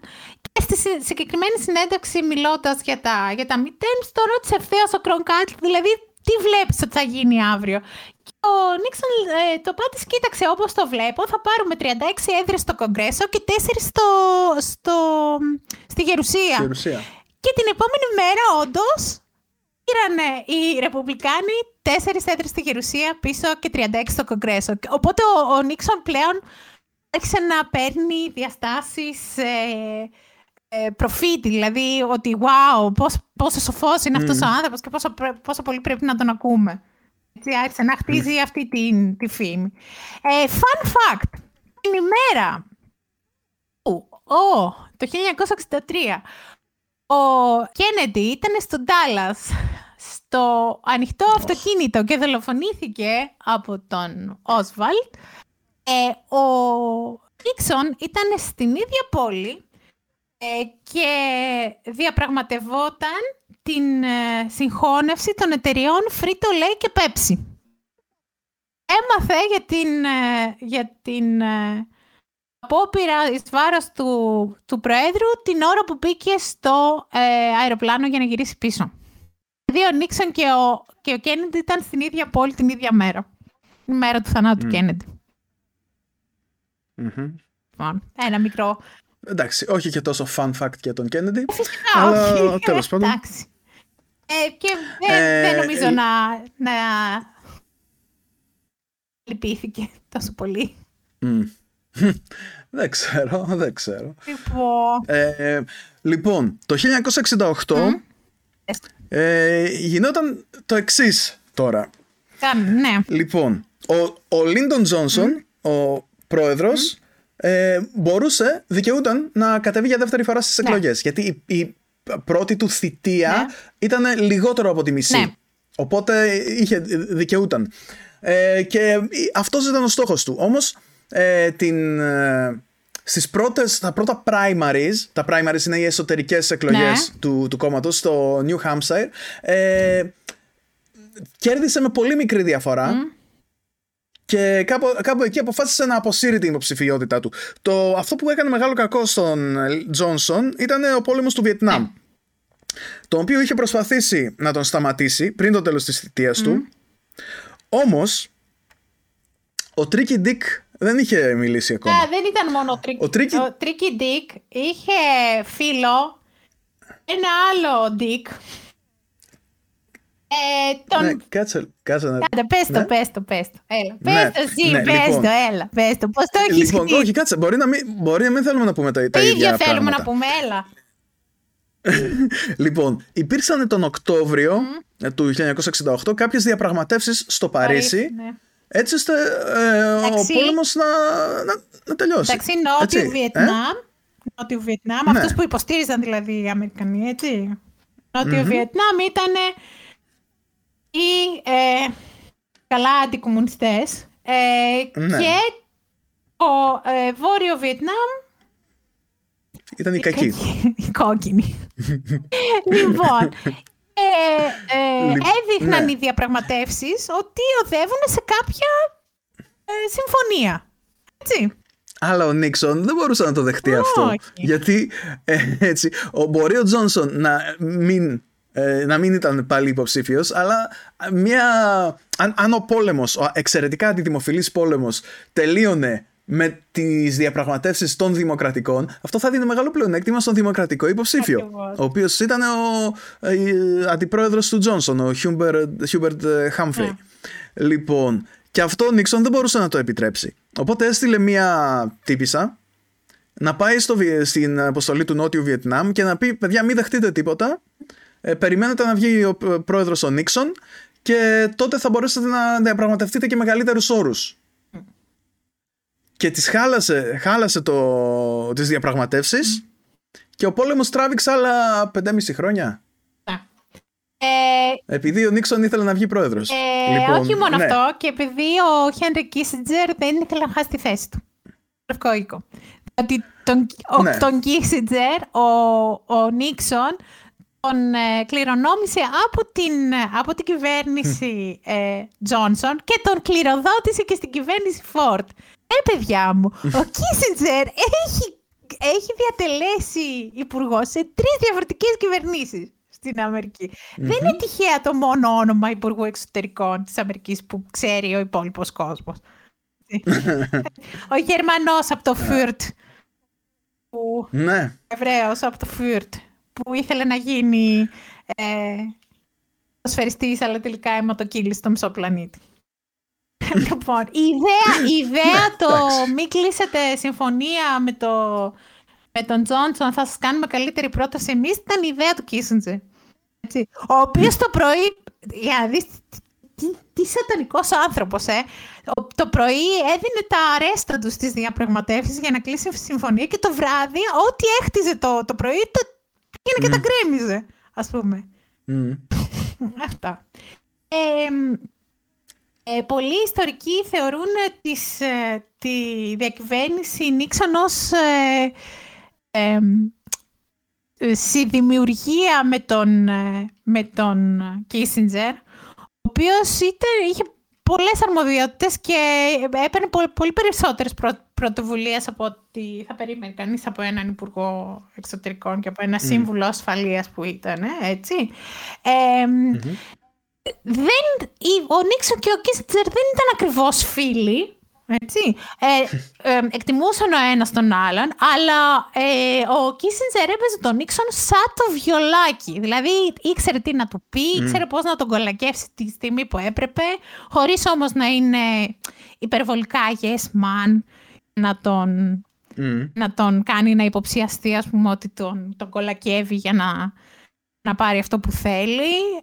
Εμ, εμ, τι άλλο; Δούλευε πίσω από τα... Δούλευε στο παρασκήνιο και τον άφηνε να παίρνει τα εύσημα, παρόλο που ε, στην εξωτερική πολιτική μάλλον το 90% όσων επιτεύχθηκαν ήταν δουλειά του Κίσιντζερ, όσο, όσο και, δεν μου- και να μην μου αρέσει να το παραδεχτώ αυτό, αλλά εντάξει. Μμ. Ε, μ, γενικότερα, πολύ, πολύ ενδιαφέρουσα δυναμική ανάμεσα στους, ε, ανάμεσα στους δύο. Ε, μία μία πολύ ε, ωραία επισήμανση που έκανε ο Κίσιντζερ για το αφεντικό του είναι ότι ε, ήταν ε, ε, συναρπαστικό να, να κάθεσαι να συζητάς με τον Νίξον για φιλοσοφία και για ε, ιστορία και για ε, τέτοια θέματα έτσι λίγο αφηρημένα, αλλά όταν ε, ο Νίξον έπρεπε να κάνει small talk με, με ανθρώπους γύρω του, τα έκανε σαλάτα, ας πούμε. Δεν, δεν ήταν, είχε, τα- ναι, ήταν πάρα πολύ ισοστρεφής, δεν, δεν μπορούσε καθόλου με τους ανθρώπους, δεν μπορούσε. Μμ. Ήταν απομονω... Δούλευε απομονωμένος, ήταν δεν, δεν. Ο ίδιος έλεγε είμαι ένας mm. ισοστρεφής σε ένα εξωστρεφές επάγγελμα. Μμμ. ναι, σωστά, σωστά. Λοιπόν. Ε, Παρ' όλα αυτά, το 68, εκτός από αυτό το νταβαντούρι με το Βιετνάμ, υπήρξαν άλλα θέματα. Ε, για πες. Ας πούμε, η- η- ήταν ποιος, ποιος θα έβγαινε, ε, δημο, ε, ποιος θα ήταν ο υπο- υποψήφιος των δημοκρατικών.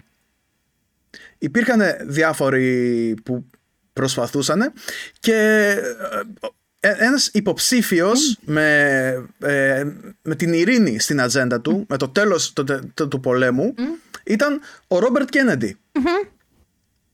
Ο μικρός αδερφός του Τζον Κέννεντι, ο οποίος είχε ε, μεγάλη έτσι, εξουσία. Ήταν σημαντικός τέλεχος της κυβέρνησης του αδερφού του. Ικανός, δηλαδή αν με ρωτήσεις από αυτή την οικογένεια ποιος θα έπρεπε να είναι πρόεδρος, εγώ θα σου έλεγα ο Ρόμπερτ.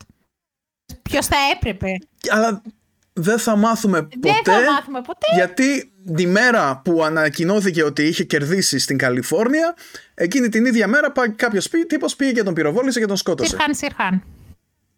Ναι. Ένας ε, από την Παλαιστίνη που δεν ξέρω ποιο ήταν το ζόρι του. Ε, αλλά ήταν τη μέρα που ανακοινώθηκε ότι είχε κερδίσει στην Καλιφόρνια. Δηλαδή είχε μεγάλες πιθανότητες, ρε παιδί μου, να, να είναι αυτός ο υποψήφιος. Και αν ήταν αυτός ο υποψήφιος απέναντι στον Νίξον, πολύ πιθανό να κέρδιζε κιόλας. Όταν λοιπόν δολοφονήθηκε ο, ο Κένετι, σοκ και δέος ε, δημοκρατικούς που λίγο να κάνουν μια σωστή επιλογή, γενικότερα γενικότερα μετά τον πόλεμο, η δημοκρατική, οι επιλογές των δημοκρατικών για υποψήφιο πρόεδρο είναι πάρ τον έναν και βάρα τον άλλον. Δηλαδή, άμα, θε, θέλετε να, να σκεφτείτε κακές επιλογές υποψηφίων, είναι δημοκρατική μετά το, μετά το 1945 Γκαραντί, ούτε ένας. Είναι όλοι άχρηστοι. Λοιπόν, ο επόμενος λοιπόν στη λίστα μετά τον, τον Κέννεντι ήταν ο, ο βασικός ε, αντίπαλός του, ο οποίος ήταν ο. Ποιος; Ποιος, ο Χιούμπερτ Χάμφρεϊ. Όχι, δεν ήταν ακόμα ο Χιούμπερτ Χάμφρεϊ. Ήτανε... Μιλάμε για τους δημοκρατικούς, έτσι; Ναι, για τους δημοκρατικούς σου λέω και, εγώ. Ωραία. Γιατί ο Ρέιγκαν ναι. που ενδιαφερόταν ήθελε να πάρει την υποψηφιότητα των Ρεπουμπλικάνων. Παρ' όλα αυτά, ε, ο Νίξον πήρε την υποψηφιότητα με την πρώτη ψηφοφορία κατευθείαν. Τους καθάρισε όλους σαν τα αυγά. Mm στους Ρεπουμπλικάνους. Με τους Δημοκρατικούς όμως τι γίνεται, κάτσε έχω ξεχάσει. Λοιπόν... Ε, δεν ήταν μόνο ο Χάμφρι, ήταν ένα άλλο, ένας... Κι άλλος ήταν σίγουρα. Oh. Λοιπόν, θα πω γρήγορα τους, τους Ρεπουμπλικάνους πριν πάμε στο... στο γινόταν χαμό στο, στο Δημοκρατικό Κόμμα γιατί ήταν τόσο σίγουροι για τον, ε, για τον Κέννετ. Ήταν Κέννετ, ήταν όμορφος, ήταν, είχε πολλά παιδιά, ήταν, έκανε γκέλ στην κάμερα, ήξερα να μιλήσει. Ναι, ήταν 38 χρόνων και είχε 11 παιδιά. Ναι. Εντάξει. 11 παιδιά στα 38. Εντάξει, μάνα μου. Εντάξει, μάνα μου. Και αυτή η γυναίκα κακομοίρη. Ναι, αυτή η Κέννεντι πώς γεννοβολούσαν έτσι. Να... Φαντάζει τώρα να πρέπει να, να κάνεις λίστα για τα Χριστούγεννα ε, για να πρέπει να πάει σε όλα τα νύψια δώρα. Ε, θα τα είχαν τα λεφτά. Λοιπόν. Εντάξει. Ε, στο. Από τους, Ρεπουμπλικάνους τώρα. Οι δημοκρατικοί ψαχνόντουσαν γενικότερα. Κατέληξαν, κατέληξαν ε, στον Χάμφρι γιατί δεν υπήρχε κανένας άλλος επιφανής, αν θυμάμαι καλά από αυτά που έχω διαβάσει. Δηλαδή δεν υπήρχε κάποιος άλλος που να αναγνώριζαν το όνομά του οι, οι, οι ψηφοφόροι στις εφημερίδες. ναι, και αυτό να αναγνώριζαν γιατί ήταν ο, ο αντιπρόεδρος του Τζόνσον. Ναι. Ε, ο οποίος ήταν mm. κάκιστη επιλογή, αν με ρωτάς. Εντάξει, τα, τα έχω πει μετά το, το πόλεμο. Λοιπόν, στο Ρεπουμπλικανικό κόμμα τώρα γινόντουσαν ενδιαφέροντα πραγματάκι. Πρώτος και καλύτερος για να γίνει υποψήφιος ήταν ο κυβερνήτης του Μίσιγκαν, ο οποίος είχε το όνομα... George Romney. Ναι, και ήταν ο παπάς του Μιτ Romney. ναι. Λοιπόν, επίσης, στη λίστα ήταν ο, ο κυβερνήτης της Νέας Υόρκης, επίσης είχε το όνομα... Νέλσον Ροκεφέλερ. Νέλσον Ροκεφέλερ, της γνωστής οικογένειας. Ροκεφέλερ. Το οποίο η γυναίκα, το οποίο η γυναίκα λεγόταν Χάπη. Όχι Χάπη που καταπίνουμε, Χάπη, χαρούμενη. Όχι πιλ, Χάπη. Χάπη, ναι. Λεγόταν χαρούμενη Ροκεφέλερ. Ε, Και ο κυβερνήτης της Καλιφόρνια, που λεγότανε... Ε, ο Ρόναλντ Ρέιγκαν. λοιπόν, ως τώρα ε, καταλήξαμε από αυτούς στον Νίξον. Λοιπόν, όταν γινόταν το National Convention των Ρεπουμπλικάνων, εκεί που μαζεύονται όλοι μαζί και πετάνε μπαλόνια και έχουν mm. φωτορυθμικά και πυροτεχνήματα και τέτοια και λένε και θα κερδίσουμε και βγάζουν λόγους και λαλά, λοιπόν. Εκείνη την ημέρα, λοιπόν, η γυναίκα του, Ρόκελ, ε, ε, του Ρόκελ, Φέλερ, πες το σωστά ηλίθεια, λοιπόν, Χάπη γέννησε... Οπότε θα μου πεις ποιο, ποιο είναι το πρόβλημά σου, ρε παιδί μου, γέννησε η γυναίκα. Ναι, το πρόβλημα ήταν ότι η Χάπη ήταν η δεύτερη γυναίκα του Ρόκερφέλλερ. Οπότε οι Ρεπουμπλικάνοι δεν ήταν πάρα... Ήταν ταμπού να έχεις δεύτερη γυναίκα και την εποχή. Ε, ναι, το κόμμα της ηθικής δεν μπορούμε να, να έχουμε κάποιον που, που έχει δεύτερη γυναίκα. Βέβαια, όταν ήταν να, να δώσουν το χρήσμα στο Ρέιγκαν, μετά, μερικά χρόνια μετά, εντάξει, το ξέχασαν. Ακόμα τότε το 68 θυμόντουσαν. Λοιπόν, ε, για τον ε, ε, δεν τον θεωρούσαν ακόμα έτοιμα γιατί ήταν, ήταν ακόμα άπειρος και μικρός. Και στον Ρόμνεϊ έπαιξε ρόλο η θρησκεία του. Έτσι, έπαιξε ρόλο. Mm άρχισαν να, να διαδίδονται φήμες. Κατάλαβες; Πώς θα τον βάλουμε αυτόν; Υποψήφιο. Είναι, ναι. είναι, μορμόνος, είναι μορμόνος ε; γιατί θα πούν οι υπόλοιποι και οι περισσότεροι στη, στη χώρα μας δεν είναι τέτοιοι και είναι λίγο περίεργοι αυτοί και... Εντάξει. οπότε, οπότε ε, έμεινε πάνω πάνω στον αφρό Νίξον. Όλα αυτά βέβαια τα είχε οργανώσει ο Νίξον στα παρασκήνια. Είχαν γίνει από μόνα τους. Ότι καλείται στην καρδιά. Ε, και επέλεξε ως ε, αποψήφιο αντιπρόεδρό του τον... Ε, τον Σπύρο τον Αναγνωστόπουλο. Τον Σπύρο τον Αναγνωστόπουλο. Ο παπάς του Θεόφραστος ήταν από τους Γαργαλιάνους Βασινίας. Ακριβώς. Και είχε εστιατόριο. Λοιπόν... Λοιπόν, για εσάς που δεν ξέρετε, ο αντιπρόεδρος του Νίξον ήταν ο Σπάιρο Άγνιου. Σπάιρο Άγνιου. Ναι. Λοιπόν. Ε, και ήτανε, να... ήτανε η, η συντηρητική επιλογή. Δηλαδή τον, τον επέλεξε ο Άγνιου για να κατευνάσει τη συντηρητική πτέρυγα του κόμματος, έτσι; Γιατί αυτός θεωρούταν mm. ε, moderate δεν ήταν πάρα πολύ... Ναι. Δεν ήταν πάρα... Ε, εντάξει, και αν, και αν δεις αυτά που έκανε, ναι, εντάξει. δικαιολογημένα. Ναι. Ε, λοιπόν, τώρα, ε, στις εκλογές του 68 ε, υπήρχε και ένας τρίτος υποψήφιος, ο George Wallace, ο οποίος ήταν ένας ακροδεξιό το Μάρι που είχε κατεβεί με, με σκοπό ξέρω εγώ την ε, ε το, ενάντια στο segregation, στο desegregation. Τι είναι το desegregation, Μάρια, πες.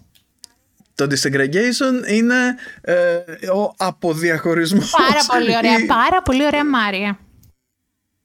Ευχαριστώ. Δηλαδή, ε, αυτό που συνέβαινε στο Νότο με τα σχολεία τα οποία δεν μπορούσαν να είναι μεικτά ας πούμε και γενικότερα με ε, όλες τις, ε, όλα τα μόνο πράγματα μόνο με τα σχολεία μόνο με τα σχολεία, ναι όχι μόνο με τα σχολεία ναι. οι ε, γειτονιές που οι μαύροι ας πούμε απαγορευόταν να πηγαίνουν εκεί που ήταν οι Λευκοί, λευκοί και, ναι. και τέτοια πράγματα και επειδή είχαν αρχίσει σιγά σιγά αυτό να το αλλάζουν αυτός κατέβηκε και είπε όχι παιδιά δεν γίνεται εμείς οι λευκοί όμορφοι και άσπηλοι να είμαστε με τους μαύρους που, ναι, ναι. Ε, και τέλος πάντων πήρε 46 electoral votes. Πήρε δηλαδή πέντε νότιες πολιτείες από ό,τι βλέπω εδώ. Τζόρτζια βλέπω, Λουιζιάννα. Ε, όλο τον απόπατο εκεί πέρα. ναι. Ε, λοιπόν. Και ο Χάμφρεϊ, ε, αυτός πήρε 191. κάνει εντύπωση σε, αυτή την, την, ε, ναι. σε αυτές τις εκλογές είναι ότι το Τέξας έγινε μπλε. Δηλαδή το Τέξας ψήφισε, ναι. ψήφισε Χάμφρεϊ. Ναι, παράξενο, δεν ξέρω πώς και γιατί, αλλά εντάξει, όπως και να έχει. Η διαφορά ήταν 500.000 ψήφοι. Ναι. ναι, και παρόλα αυτά πήρε 301 ε, ε, ε, ψήφους των ελεκτόρων ο, ο Νίξον, δηλαδή εκεί πέρα ήταν μεγαλύτερη, σαφώς μεγαλύτερη διαφορά. Λοιπόν, και αυτά. Και τώρα είναι πρόεδρος ο Νίξον. Λοιπόν, ε, στην εξωτερική πολιτική τα έχει πάει αρκετά καλά. Ε, επισκέφτηκε την Κίνα. Περίμενε, περίμενε, περίμενε, περίμενε. Βιάζεσαι, βιάζεσαι, βιάζεσαι. Περίμενε. Ναι, περίμενε. Πρώτη διάφορα, ναι. Ναι, ναι, ναι πρώτη θητεία και ενώ είχε εκλεγεί με την, ε, με την υπόσχεση να τελειώσει, να τελειώνει τον ε, πόλεμο με το Βιετνάμ, ε, όχι δεν τελειώνει τον πόλεμο με το Βιετνάμ, αλλά έχει ναι. το θέμα στον Κίσιντζερ, ο οποίος ο ε, Κίσιντζερ έχει αμολυθεί στην νότια, στην νότια ανατολική Ασία και τα έχει κάνει όλα mm βομβαρδίζει το Λάος και την Καμπότζη χωρίς να το λέει σε κανέναν. Mm-hmm. Ε, πώς το λένε, ε, οργανώνει ε, επιθέσεις χωρίς να το λέει σε κανέναν. Ε, λέει στο... Στο μεταξύ πίσω στην Αμερική ε, οι διαμαρτυρίες ε, οι, οι διαδηλώσεις και τα λοιπά καταστέλλονται με ακραία Πολύ βία. Πολύ ακραία βία, ναι, ναι, ναι, ξύλο. Με νεκρούς δηλαδή, ναι. τέτοια φάση. Ναι, ναι, ναι. Ακόμα και, και στα πανεπιστήμια και παντού. Ε, όταν λέω δεν το χωρίς να το λέει κανέναν, αυτά που, που έδινε εντολή να γίνονται έπρεπε να περάσουν από την έγκριση της, του Κογκρέσου και της Γερουσίας. Δεν μπορούσα να τα, τα, να δίνει εντολές έτσι να γίνονται. Α, τραβάτε, βομβαρδίστε, όπου, όπως σας ναι. κάνει κέφι. Ε, Λοιπόν, ήταν πολύ κρυφά έτσι και κρυπτό και παραβίστο. Λοιπόν, ναι. οπότε ε, σιγά σιγά αρχίσαν κάποιες πηγές από μέσα, μέσα από το Λευκό Οίκο να δίνουν πληροφορίες στα, στους δημοσιογράφους, έτσι. Οι δημοσιογράφοι ήταν απέναντι από τον Νίξον σε όλη, του, σε όλη τη θητεία και στις δύο, και στις δύο που, ήταν, που εξελέγει στο, στο Λευκό Οίκο, γιατί ο ίδιος ο Νίξον τους θεωρούσε εχθρούς. Έτσι. Ήταν ο πρώτος πρόεδρος που είπε ότι, ότι οι δημοσιογράφοι είναι οι εχθροί. Έτσι. Δεν ήθελε, δηλαδή, αν, αν μπορούσε, δεν θα τους έλεγε τίποτα. Δεν ήθελε να τους δίνει πληροφορίες.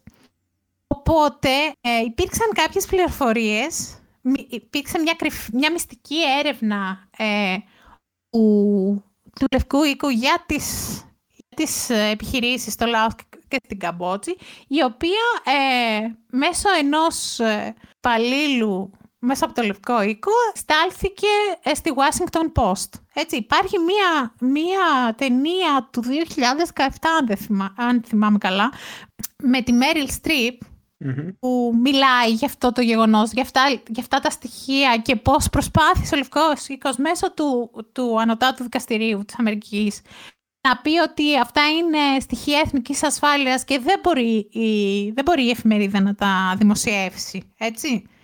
Ε, Και όλα αυτά το δικαστήριο τάχθηκε με την ελευθερία του λόγου και με, την, με το δικαίωμα των, των πολιτών να γνωρίζουν τι, τι κάνει η κυβέρνηση πίσω από, τη, πίσω από την πλάτη τους έτσι, και στο όνομά τους. Έτσι δημοσιεύτηκαν αυτά τα λεγόμενα White House Papers λεγόντουσαν αυτά, έτσι. Αν δεν, αν δεν κάνω ναι. λάθος. Λοιπόν, αυτά αργότερα, πολύ αργότερα, προέκυψε ότι η βασική πηγή ε, διαρροής ήταν ο ίδιος ο Κίσιντζερ.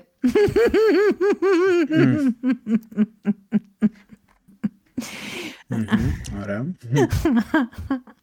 ο οποίος ήθελε να, τα, να διαρρέει αυτές τις πληροφορίες και για να τον παίρνουν τηλέφωνο και να κάνει δηλώσεις στα διάφορα μέσα και να πηγαίνει στον, ε, στον Νίξον να του κάνει πατ πατ πατ στην πλατούλα ότι ε, αφεντικό μη στεναχωριέσαι, εντάξει. Τι ό,τι κάνεις το κάνεις σωστά. Λοιπόν. Όταν λοιπόν βγαίνουν, βγαίνουν αυτά τα στοιχεία και αρχίζουν και δημοσιεύονται, ο, ο Νίξον από εκεί που είναι μια φορά παρανοϊκός, γίνεται εκατό φορές παρανοϊκός. Δίνει την εντολή να εγκατασταθεί στο Λευκό Οίκο ένα σύστημα παρακολούθησης των συνομιλιών του και των τηλεφωνημάτων του, έτσι. Ε, Ναι. η εταιρεία που έρχεται να κάνει την εγκατάσταση του λέει «Α, γεια σας, πάλι εδώ, ε». Στην, και στην κυβέρνηση του Τζόνσον κάναμε τα ίδια. Δηλαδή δεν ήταν ο πρώτος πρόεδρος. δεν ήταν ο πρώτος πρόεδρος που έκανε παρακολουθήσεις και ηχογραφήσεις. λοιπόν, Οκ. λοιπόν, ήταν, ήθελε, ήθελε τόσο πολύ να, να επανεκλεγεί που άρχισε την εκστρατεία επανεκλογής του για τη δεύτερη θητεία την ημέρα που ορκίστηκε πρόεδρος στην πρώτη θητεία. δηλαδή, την... ημέρα- Κάποιον μου θυμίζει αυτό. Δεν ξέρω ποιον μου θυμίζει. Κάποιον πρόσφατο πρόεδρο μου θυμίζει αυτό. Δεν θυμάμαι ποιον. Δεν δεν θα μάθουμε ποτέ. Δεν θα μάθουμε ποτέ. Λοιπόν, σε αυτό λοιπόν, τη, σε αυτήν λοιπόν την ε, επιτροπή που λεγόταν CREEP, δηλαδή Committee for the Re, ε, Re-election of the President, CREEP. ε, ιδρυτικό μέλος ήταν η γυναίκα του Υπουργού Δικαιοσύνης. Εντάξει. Μμμ. Λεγότανε John Mitchell. Η γυναίκα λοιπόν του John Mitchell, Nancy Mitchell, ήταν ένα, το ένα, ιδρυτικό, ε, ένα από τα ιδρυτικά μέλη αυτής της επιτροπής που ε, ασχολόντουσαν με την, την καμπάνια για την επανεκλογή. Και όσο πλησίαζε, εν πάση περιπτώσει, το τέλος της τετραετίας, άρχισαν να, να δουλεύουν ακόμα πιο, πιο έντονα. Έτσι. Οπότε ο Νίξον δεν ήθελε απλά, όχι, απ- δεν ήθελε απ- απλώς να επανεκλεγεί για δεύτερη τετραετία. Ήθελε, ήθελε να σημειώσει τη μεγαλύτερη εκλογική νίκη στην ιστορία της χώρας. Ε, δεν το έφτανε να νικήσει, ήθελε να θριαμβεύσει. Ναι, Δεν, ναι. ήθελε να, δεν ήθελε να έχει την αγωνία που είχε το, το 68. Έτσι, οπότε έδωσε την εντολή εμέσως ε, να χρησιμοποιηθούν ό,τι μέσα υπάρχουν και δεν υπάρχουν. Θες να συνεχίσεις από εδώ και πέρα που μπαίνουμε στο καλό; Λοιπόν. ε, να φτάσουμε στο zoom. ε, να φτάσουμε στο ζωμί. Λοιπόν, οπότε κάποιο βράδυ Μμ, ε, εκεί πέρα στο κτίριο Watergate, ό- όχι, εκεί πέρα όπου... Ε; Κάτσε μάνα μου, όχι κάποιο βράδυ, είναι, έχουμε εδώ συγκεκριμένα στοιχεία. Ε, μ, Έχουμε κάνει, με έχεις βάλει και διαβάζω σαν τη Λύθια τώρα τις τελευταίες δύο μέρες. Διάβαζα σαν τον Λίκον, η καη- καημένη, και πριν δύο μέρες μου είπε «Α, ξέρεις τι, θα πούμε για τον, για τον Νίξον στο επόμενο επεισόδιο». Και έτρεχα. Πρόταση ήταν, δεν, σ' ανάγκα, δεν ήταν αναγκασ... Γιατί Δεν το είπα ότι με κάνεις ανάγκα- έτσι το, Δεν το είπα θέμα. ότι με ανάγκασες.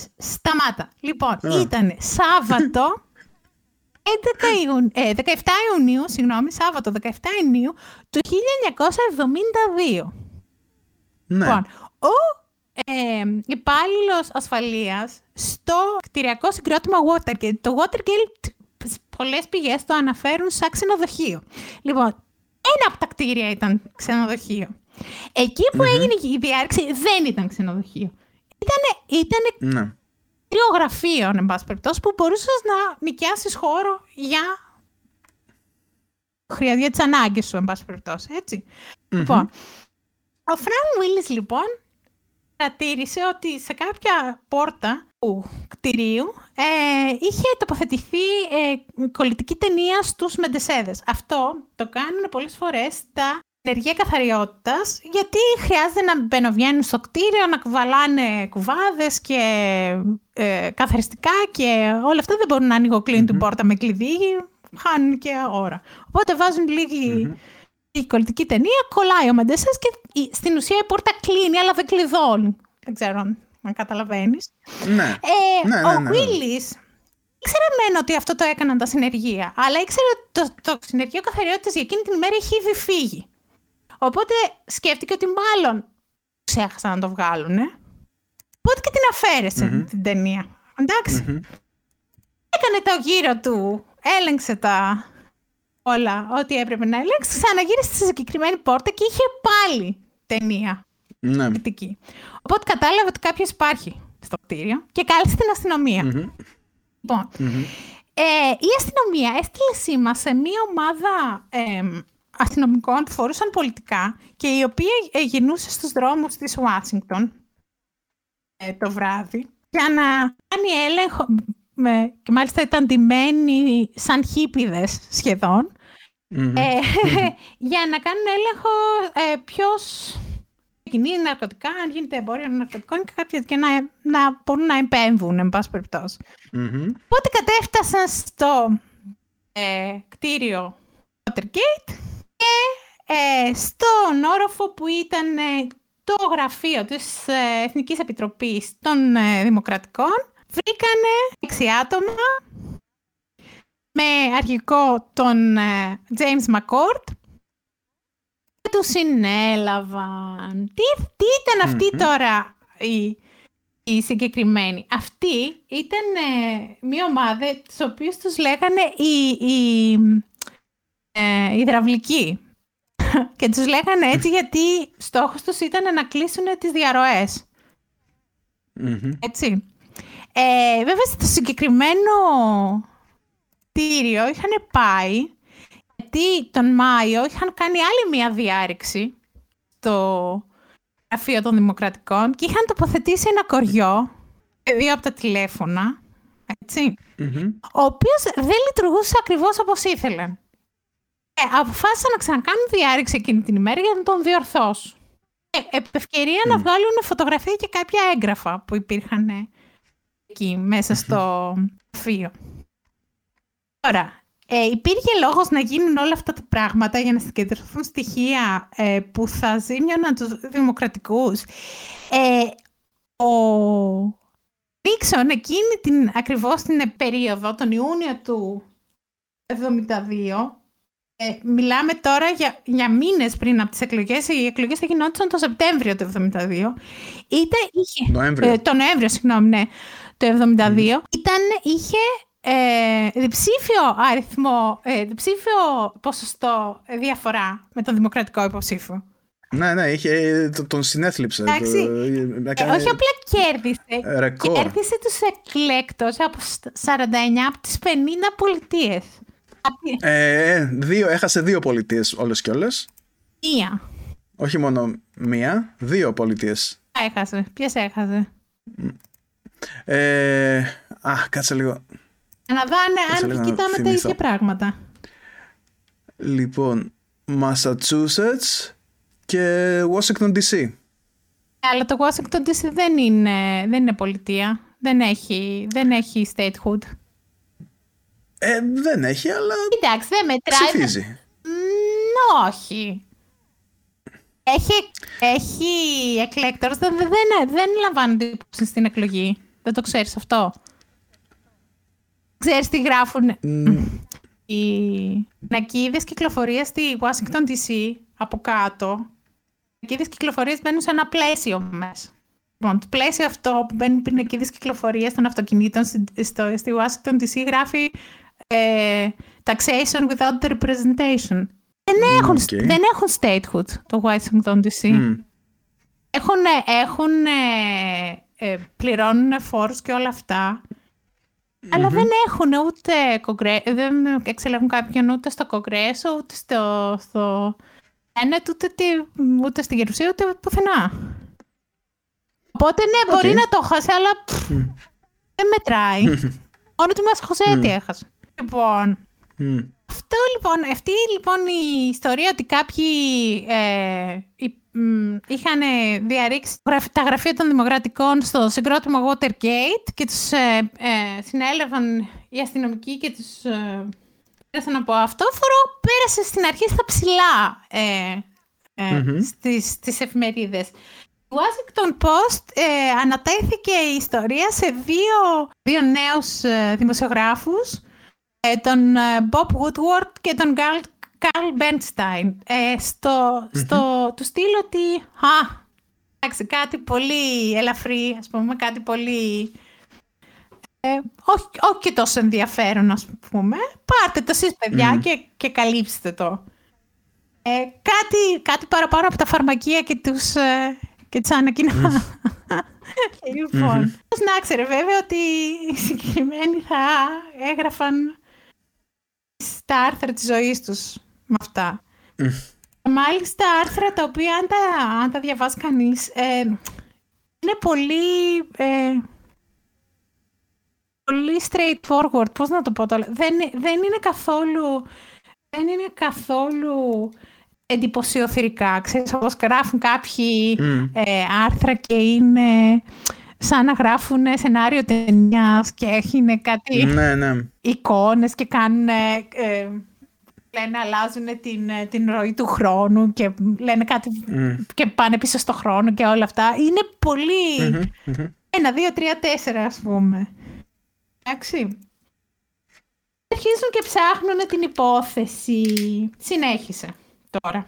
Δεν ε, ξέρω τι, τι, τι, μπορώ να, να πω πάνω στο θέμα. Βρήκανε ότι ε, υπάρχει ένα δίκτυο παρακολούθησης ε, στους δημοκρατικούς, ε, ότι τα άκουγε όλα, τα έγραφε όλα ε, με σκοπό να τους κάνει ζημιά και, και όλα τα σχετικά και τέλος λοιπόν. πάντων μία έρευνα οδήγησε στην άλλη. Ονόματα τους τυπώνονται στην, στην εφημερίδα ή γυναίκα του Υπουργού Δικαιοσύνης; Μάρθα Μίτσελ, Μάρθα, α, την είπα Νάντσι προηγουμένως, λάθος, λάθος. Μάρθα Μίτσελ. Λοιπόν, η Μάρθα βλέπει το όνομα ενός από αυτούς του Μακόρτ στην εφημερίδα, ο οποίος ήταν και πρώην ε, σωματοφύλακα της, έτσι. Παθαίνει ένα σοκ. Γιατί καταλαβαίνει ότι αυτό πάει πολύ ψηλά. Έτσι.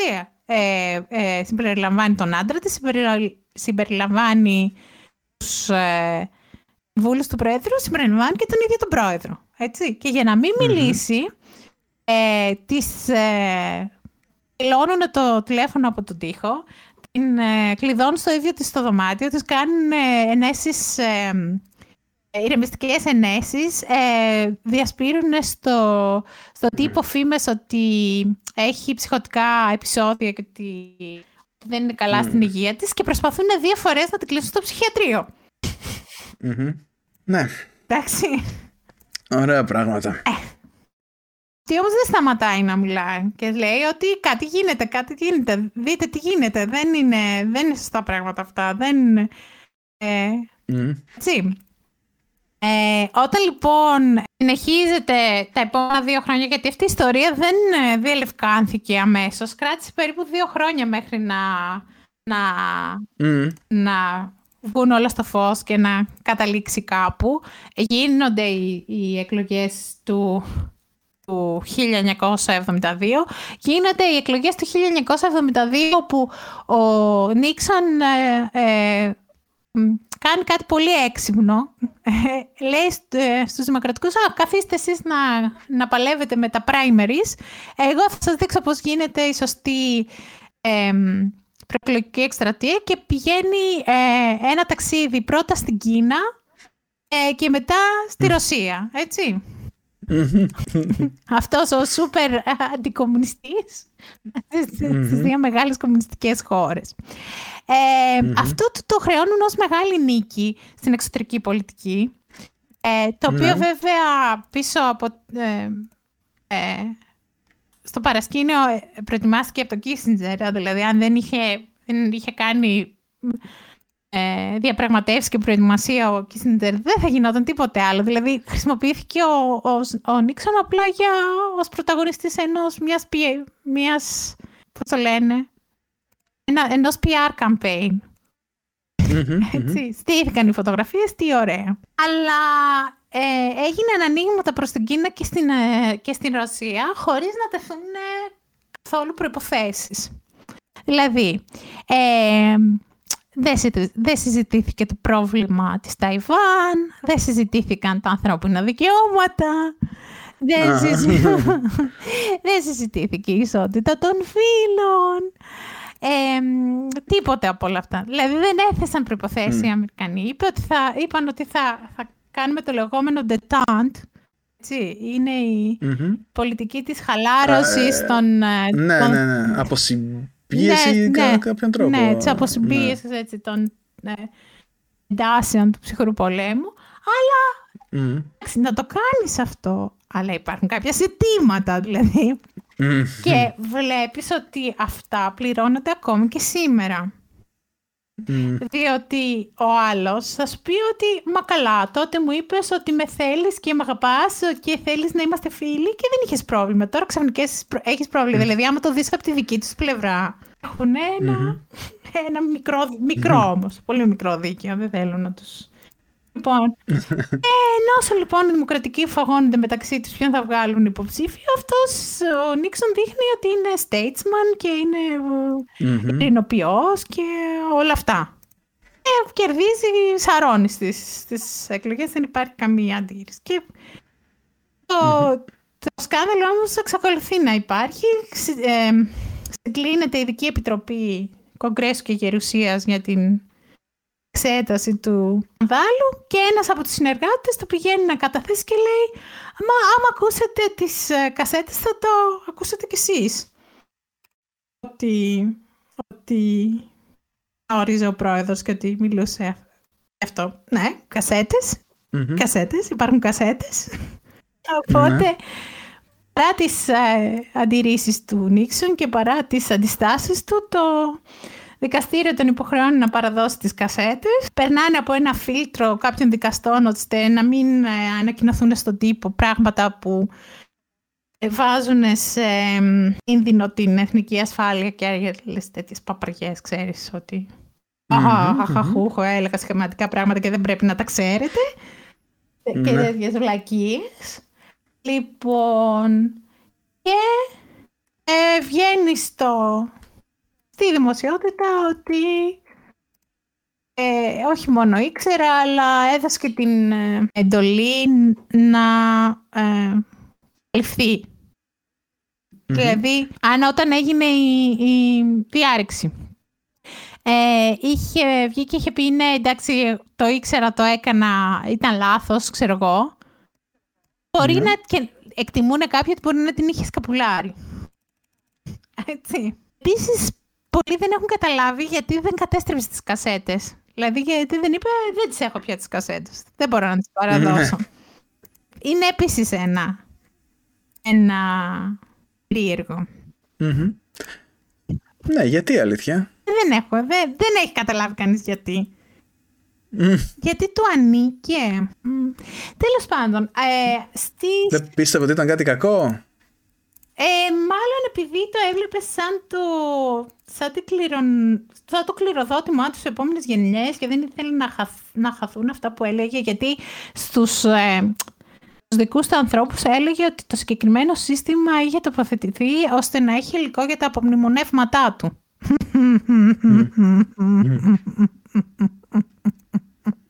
Ωραία. Λοιπόν, τέλος πάντων, με τις αποκαλύψεις ε, και ενώ είχαν αρχίσει να συντάσσονται άρθρα impeachment, παρέτησης δηλαδή, καθαίρεσης, mm-hmm. συγγνώμη, όχι παρέτησης, καθαίρεσης, αποφάσισε ε, ο ίδιος παρετηθεί. Ε, ναι, γιατί ήξερε ότι θα είχε μόνο τέσσερις ψήφους υπέρ του. Μόνο τέσσερις. Ήξερε ότι θα τον, ναι, θα τον... Θα τον κατεβάζανε και με ντροπιαστικό λοιπόν, τρόπο. Και θα μου πείτε τώρα ποιος ήταν ο επόμενος πρόεδρος, ο Άγνιου. Πες τι έγινε με τον Άγνιου τώρα. Ο Άγνιου, εντάξει, ε, εντελώς ε, απλά. Ε, είχε, μπλέχτηκε σε ένα σκάνδαλο με δωροδοκία. Ναι. Ε, έδωσε δηλαδή ε, πλεονέκτημα. Ήταν, ήταν η φάση περίπου σαν, σαν ε, αυτά στα οποία είχε μπλέξει η κυβέρνηση του Χάρντινγκ. Ναι, ναι, ναι. Ε, δηλαδή για κάποια δημόσια έργα ας πούμε είχε δώσει πλεονέκτημα σε ιδιωτική εταιρεία η οποία του, του είχε δώσει έτσι και ένα χαρτζηλικάκι και τέλος πάντων όταν αποκαλύφθηκαν αυτά ε, χρειάστηκε να παραιτηθεί το είχε Κρύψει και κάτι, είχε κρύψει και κάτι ε, φόρους, είχε κάτι, κάνει τέτοια ωραία πράγματα, οπότε... Ε, να, αυτοί οι λαθρομετανάστες να πούμε πάνε εκεί πέρα στην Αμερική και κάνουν τέτοια. Αυτά. Ε, γενικοτερα να ξέρετε ότι ενώ πολλοί διαφωνούν ποιος είναι ο χειρότερος πρόεδρος, δηλαδή υπάρχουν διάφορες κατατάξεις και διάφορα... Ε, ε, διάφορες συζητήσεις, ας πούμε, για τους προέδρους, ποιος Ποιο ήταν ο χειρότερος κατά τη γνώμη του καθενός. Ε, όταν ε, συζητάμε για για τους αντιπροέδρους ε, δεν υπάρχει κανένα, δεν υπάρχει κανένα πρόβλημα, δεν υπάρχει καμία αντιγνωμία. Ο χειρότερος ναι. υπάρχει και ήταν ο Σπύρος, ο Σπύρο Άγκνιου. Mm. διαφορά. Ναι, και ήταν ο, ο δεύτερος, ο, ε, ένας από τους δύο προέδρους, αντιπροέδρους που παρετήθηκαν και ο άλλος ήταν ο Τζον Καλχούν, ο οποίος ήταν αντιπρόεδρος με, με μας, τον Τζον Κουίνσι Άνταμς. Ε, επειδή εμείς είμαστε Τζον Κουίνσι Άνταμς προφανώς. Ε, προφανώς. Και ναι, Καλά, δεν, δεν το λέω για σένα. Εσύ ξέρω ότι είσαι Team Garfield και εντάξει, έχουμε πολύ μεγάλη συμπάθεια προς τη δική σας ομάδα. Απλώς εμείς είμαστε John Quincy Adams. Ε, Μπορούσα όμως να είμαι, να είμαι και στη δική σας ομάδα. Δεν έχω κανένα πρόβλημα. Ε, εντάξει, ε, άνετα συνεργαζόμασταν ναι, γιατί ναι, εντάξει, έχουμε ναι. αρχές οι οποίες είναι ναι, ναι, σε πολύ πολύ άνετα. Νομίζω αν μπορούσαν οι δύο αυτοί οι άνθρωποι να συναντηθούν, ο Garfield και ο... Ε, ε, ο Άνταμς θα συνεννοούνταν ε, καταπληκτικά οι δύο τους, δεν θα είχαν πρόβλημα. Ε, εντάξει, ναι, πολύ, πολύ πιθανό. Αν και μ, ο Γκάρφιλ ήταν πολύ πιο εξωστρεφής και έξω καρδιά και χαδιάρης και να σ' αγκαλιάσω, να γελάσουμε κτλ. Ο, ο Άνταμς ήταν πολύ πιο μαζεμένος. Να μου δεν θα και δεν ξέρω αν, αν ο ενθουσιασμός του Γκάρφιλντ θα μπορούσε να συνδυαστεί με, με τον Άνταμς. Παρ' όλα αυτά, σε πολύ, βασικά, πολύ σημαντικά ζητήματα, ε, νομίζω ότι ήταν κοντά αυτοί οι δύο. Ωραία.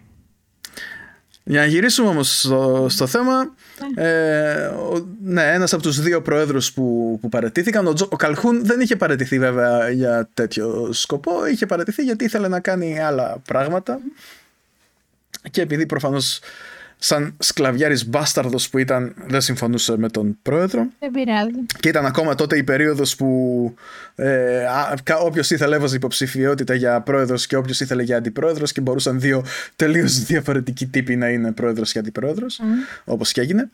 Ε, λοιπόν, οπότε ο Άγνιου αντικαταστάθηκε από τον Τζέραλτ Φόρντ. Ναι, και μάλιστα ο Φόρντ ε, επιλέχτηκε γιατί ήταν ε, πάρα πολύ... Ε, ένας άνθρωπος πάρα πολύ ειλικρινής, είχε μόνο φίλους στο, στο Κογκρέσο, έτσι.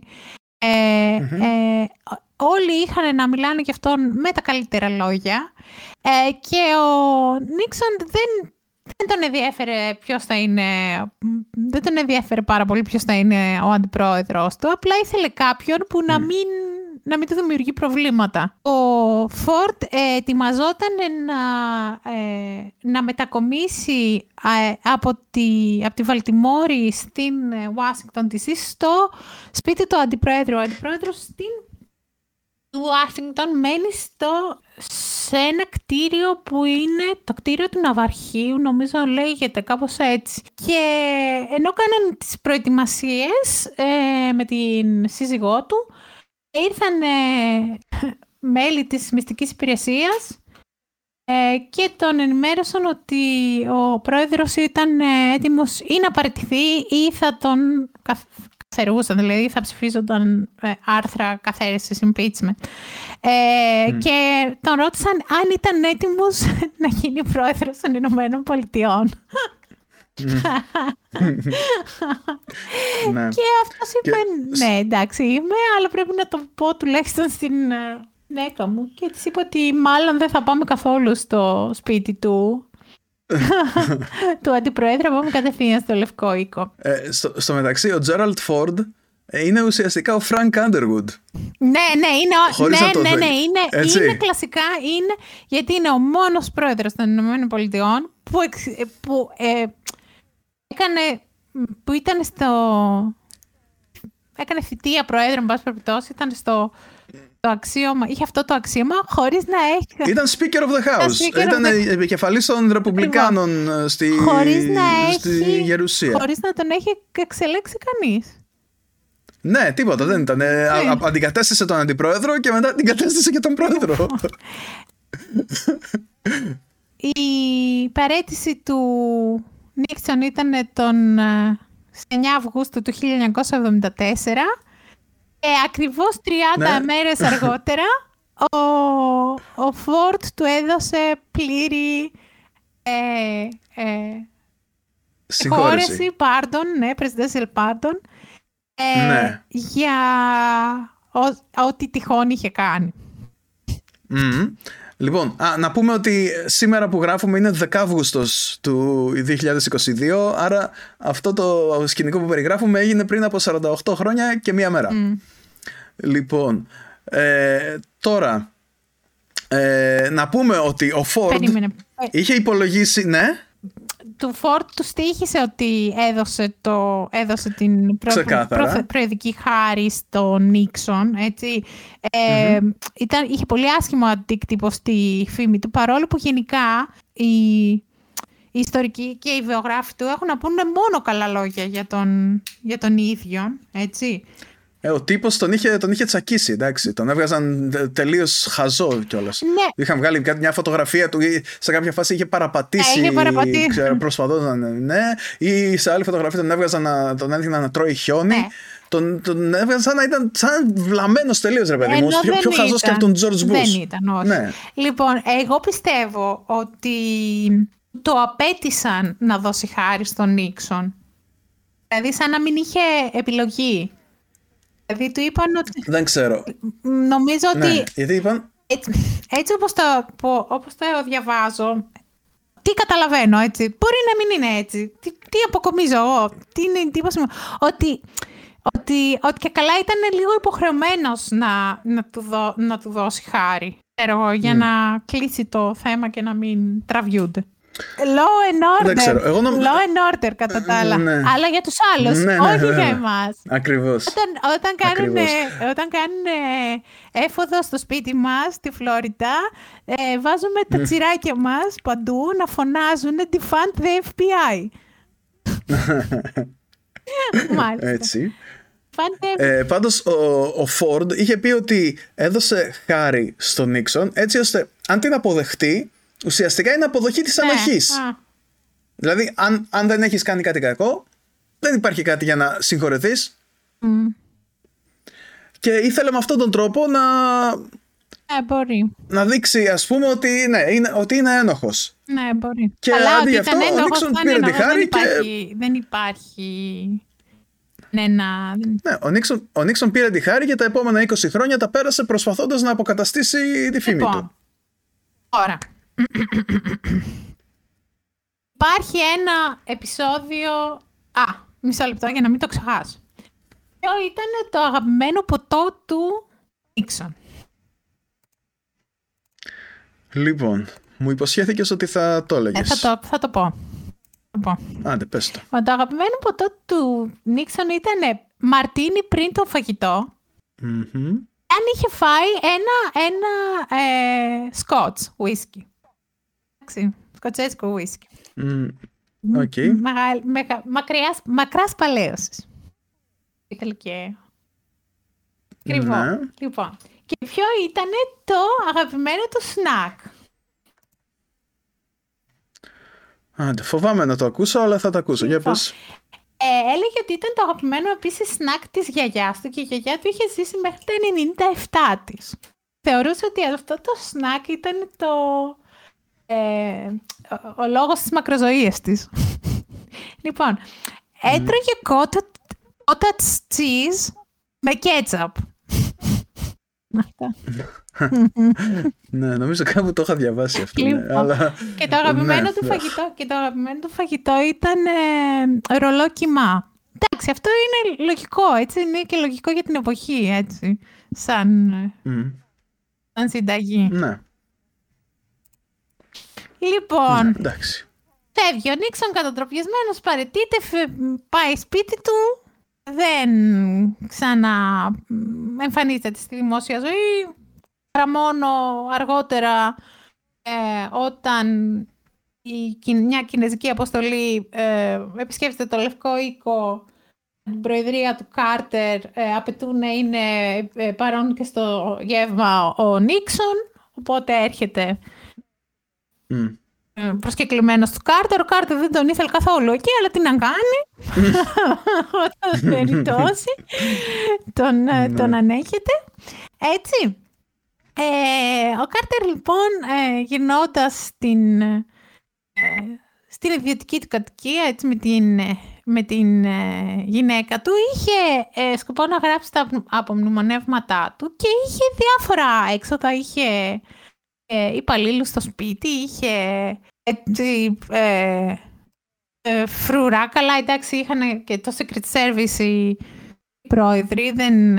δεν Αλλά είχε, ε, είχε, εν πάση περιπτώσει, έξοδα ο άνθρωπος, έτσι. οπότε, ε, ε, επειδή είχε έξοδα, ε, αποφάσισε να ε, διαπραγματευτεί και να δώσει κάποιες ε, ε συνεντεύξεις στον ε, Βρετανό δημοσιογράφο και παρουσιαστή David Frost. Ναι. Λοιπόν, ο οποίος του έδωσε 600.000 δολάρια. 600.000 δολάρια το 1977 ήταν πολλά, πολλά χρήματα. Έτσι. Ο Νίξον διάλεξε τον Frost πιστεύοντας ότι θα ήταν εύκολο να τον, να τον χειριστεί, ρε παιδί μου, γιατί τον ήξερε ως ε, παρουσιαστή σατυρικών εκπομπών. Ο David Frost είχε μία εκπομπή πολύ επιτυχημένη στη Μεγάλη Βρετανία που λεγόταν That was the, the week that was. Και ήταν, ήταν πολιτική σάτυρα, περίπου όπως το The Colbert Report, περίπου. Και είχε μετακομίσει στην Αμερική από το, από το, από το τέλη του 1968 ε, γιατί έλαβε να κάνει μια εκπομπή που λεγόταν Frost, ε, Frost in America. λοιπόν, όπου, όπου έκανε μια σειρά από, από συνεντεύξεις. Frost βέβαια κάθε άλλο παρά εύκολος ήταν στις ε, συνεντεύξεις, δεν χαρίστηκε καθόλου στον Ίξον και τόρθωσε να τον αναγκάσει να πει ότι απογοήτευσε τη χώρα. Και σε κάποιο άλλο σημείο ε, ότι όταν κάτι το κάνει ο πρόεδρος δεν είναι παράνομο. Ναι, ναι, ναι. Λοιπόν. Και μέχρι σήμερα ε, οι, συγκεκριμένοι, οι συγκεκριμένες ε, συνεντέξεις, τέσσερις συνεντέξεις που μεταδόθηκαν μία κάθε εβδομάδα έτσι, το, ε, ε το 1977 ε, είναι οι συνεντεύξεις που έχουν ε, σημειώσει τη μεγαλύτερη θεαματικότητα. 50 εκατομμύρια mm-hmm. θεατές. γενικότερα η προεδρία του Νίξον ε, έχει παράξει άπειρα βιβλία, άπειρες ταινίες και σειρές. λοιπόν, αν δείτε κάποια, ε, ε, οπωσδήποτε το Frost Nixon, που αναφέρεται σε αυτές τις συνεντεύξεις, το All the President's Men με τον ε, Robert Redford και τον Dustin Hoffman, που ενσαρκώνουν τους δύο δημοσιογράφους της Washington Post, που δείχνουν πώς κατέληξαν να, να βγάλουν όλη την αλήθεια για το σκάνδαλο Watergate. Λοιπόν, υπήρχε ε, μία πηγή ε, του ε, Bob Woodward για, το, για τα άρθρα του Washington Post που ναι. ο αρχισυντάκτης του την είχε, της είχε δώσει το παρατσούκλι Deep Throat, το βαθύ λαρίγκι. Λοιπόν, το FBI είχε κάνει τα δύνατα δυνατά να μάθει ποιο, ποια είναι αυτή η πηγή. Αλλά τόσο ο αρχισυντάκτης του Woodward, όσο και η ίδια η ιδιοκτησία της εφημερίδας τον προστάτευσαν. Δηλαδή είπαν όχι, δεν, δεν είναι υποχρεωμένος να αποκαλύψει ποια είναι η πηγή. Τι πράγματα είναι αυτά. Mm. Λοιπόν, γιατί το είπανε Deep Throat; γιατί εκείνη την 1972 είχε κάνει πάταγο στις, ε, στο σινεμά μία, μία ταινία ε, hardcore πορνό που λεγόταν Deep Throat, βαθυλαρίκι. Mm-hmm. Όπου, η... Ναι, ναι. όπου η υπόθεση είναι ότι μια γυναίκα δεν μπορεί να έρθει εν πάση περιπτώσει σε οργασμό και πηγαίνει σε έναν ε, θεραπευτή που της λέει ότι η κλειτορίδα της είναι μέσα στον, ε, στο λαιμό της. και ότι και αυτή βρίσκει τρόπο να, να έρθει στο, σε οργασμό κάνοντας στοματικό σεξ. Γενικότερα είναι ατυχές ε, σαν παρατσούκλι. Ε, γιατί δεν, δεν νομίζω ότι ερχόταν σε οργασμό. Ο συγκεκριμένος άνθρωπος όταν έδινε πληροφορίες στο Woodward για το σκάνδαλο, αφενός.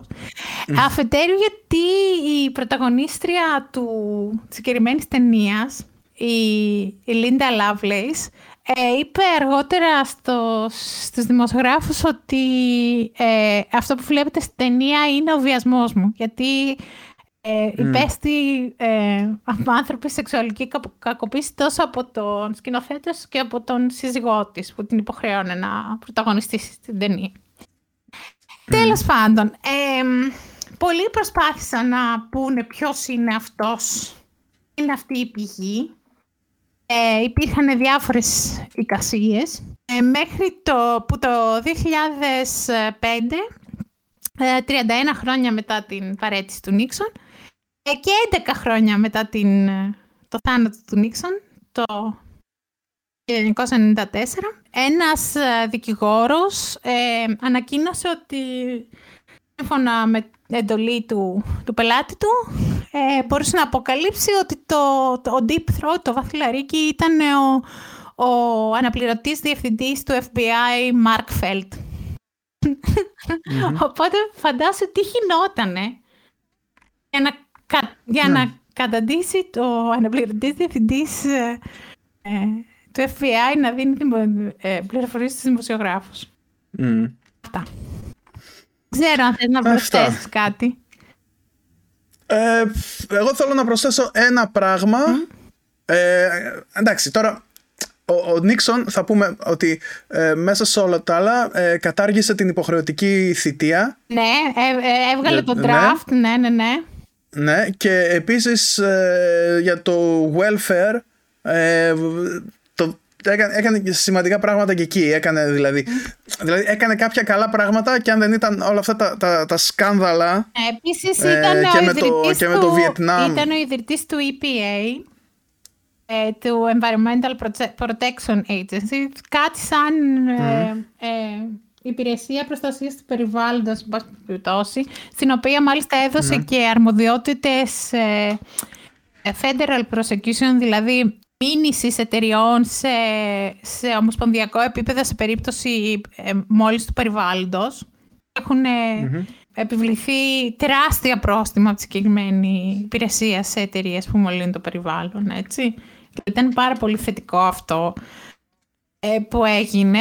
Ε, γίνανε κάποιες, ε, θεσμοθετήθηκαν κάποιες ενέργειες affirmative action. Τι είναι το affirmative action? Ε, η, η, προτεραιότητα σε, σε ε, μειονότητες στη, σε περίπτωση επιλογής για διάφορες θέσεις, τέτοια θέσεις σε, σε φοιτηση, σε σχολείο ή για ε, θέση σε κάποια υπηρεσία, σε κάποια κρατική υπηρεσία. Βέβαια, άμα ρωτήσεις τους ε, ρεπουμπλικανούς σήμερα, θα σου πούνε ότι είναι ρατσισμός ενάντια των λευκών. Αν τους ρωτήσεις τίποτα τέτοιο.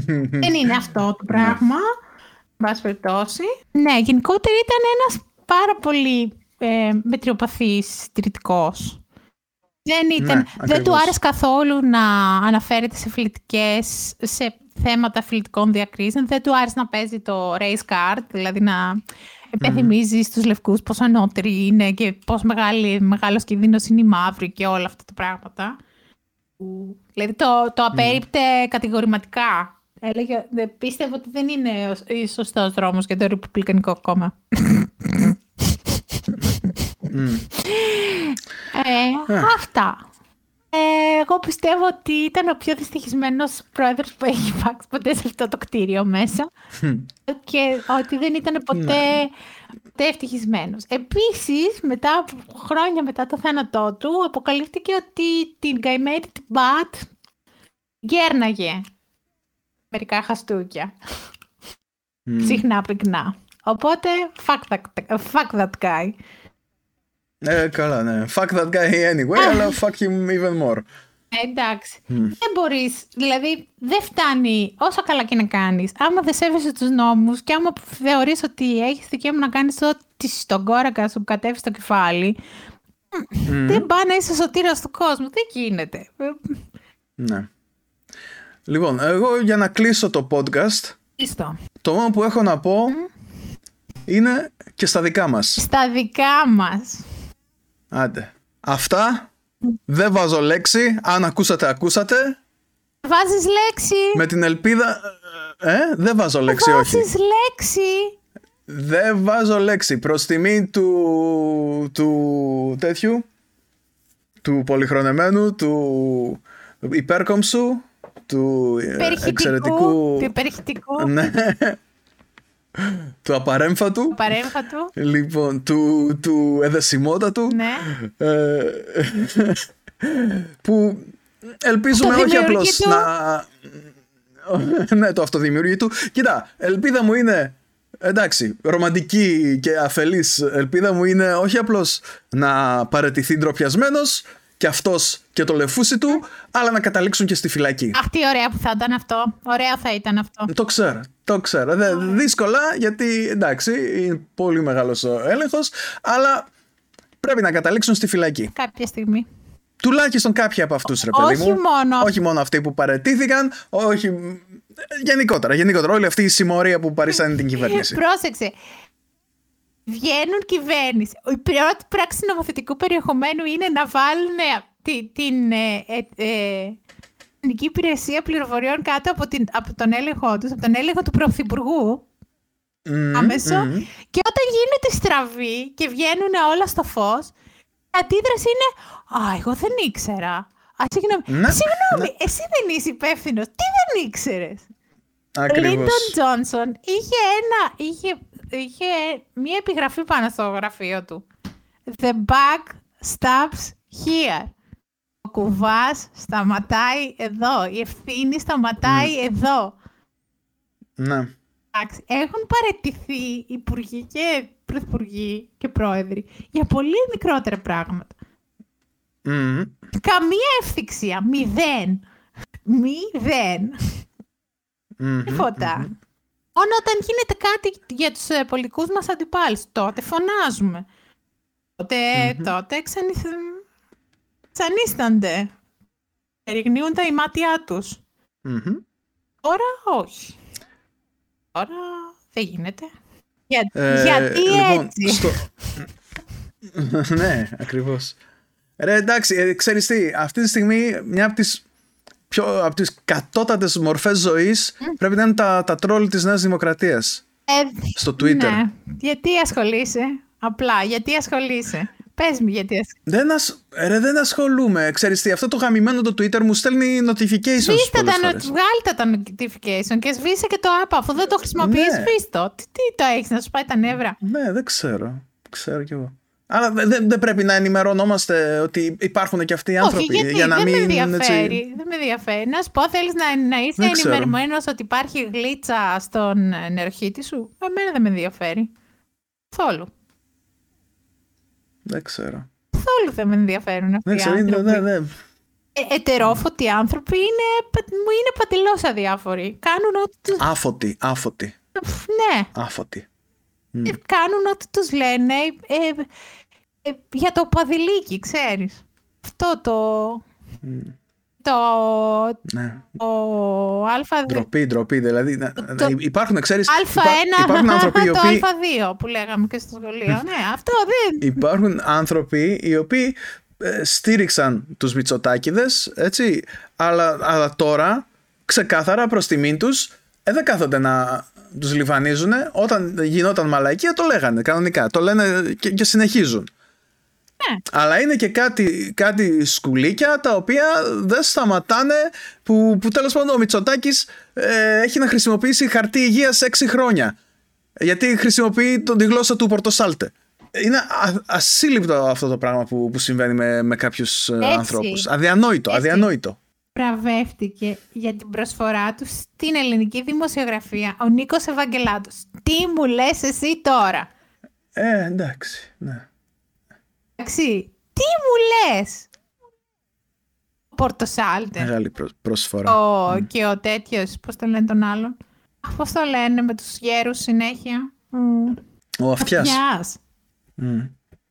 Εγώ, εγώ στεναχωριέμαι για τον αυτιά, θα σου πω γιατί. Γιατί άμα, άμα είχε Ε, μα το είχε γυρίσει σε stand-up comedian. Θα ήταν πολύ επιτυχημένος.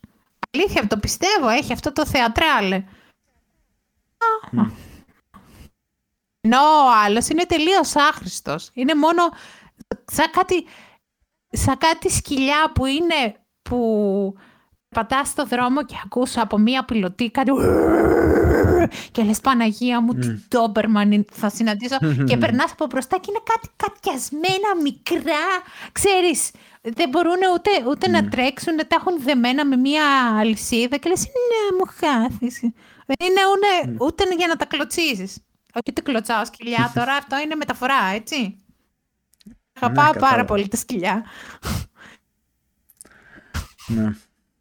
Τέλος πάντων, εντάξει, δεν ξέρω αν θα κάνει για stand-up comedian ο αυτιάς με αυτό το στυλ του το, το, ε, συχαμένο.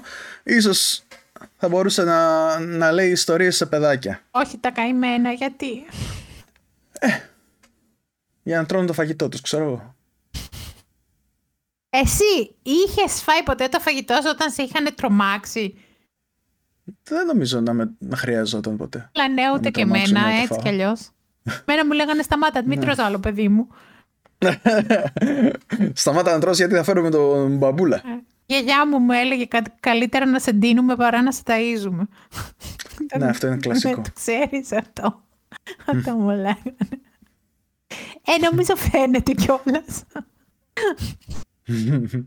και απ' την άλλη προσπαθούσα να ταΐζουν την αδερφή μου. Ε.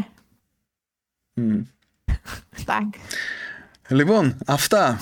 Ε, η ηχογράφηση έχει τραβήξει 3 ώρες και 15 λεπτά, αλλά για, για, και αυτό γιατί κάναμε ένα μεγάλο διάλειμμα ενδιάμεσα.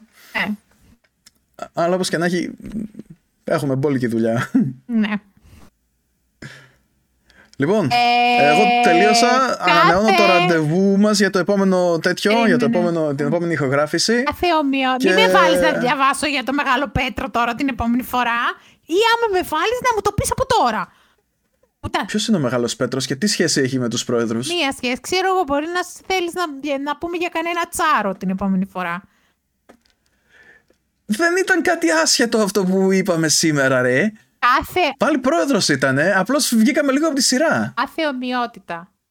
γεγονότα και καταστάσεις είναι Σιγά την ομοιότητα τώρα. Υπάρχει ομοιότητα, θα μου πεις. Ποια, ποια ομοιότητα υπάρχει; Δεν υπάρχει καμία ομοιότητα. Αφού, αφού ορκίστηκα στον, όρο, στον λόγο της στρατιωτικής μου τιμής ότι δεν υπάρχει ομοιότητα. Ε, εντάξει. όχι, όχι. Το, στο επόμενο έχουμε, έχουμε Lincoln. Ε; Εντάξει. Lincoln. Mm. Εντάξει. Ωραία. Ωραία. Δεν νομίζω λοιπόν. να έχω ξεχάσει να πω τίποτα. Ε, ε, όλη κάτι θα μας ξέφυγε, αλλά εντάξει, τόσες ώρες... Δεν είπαμε ότι από τα... από τα 60 τόσα πόσα άτομα που παραπέφθηκαν, 69 άτομα που παραπέφθηκαν σε δίκη, 48 ε, καταδικάστηκαν και πήγαν στη φυλακή.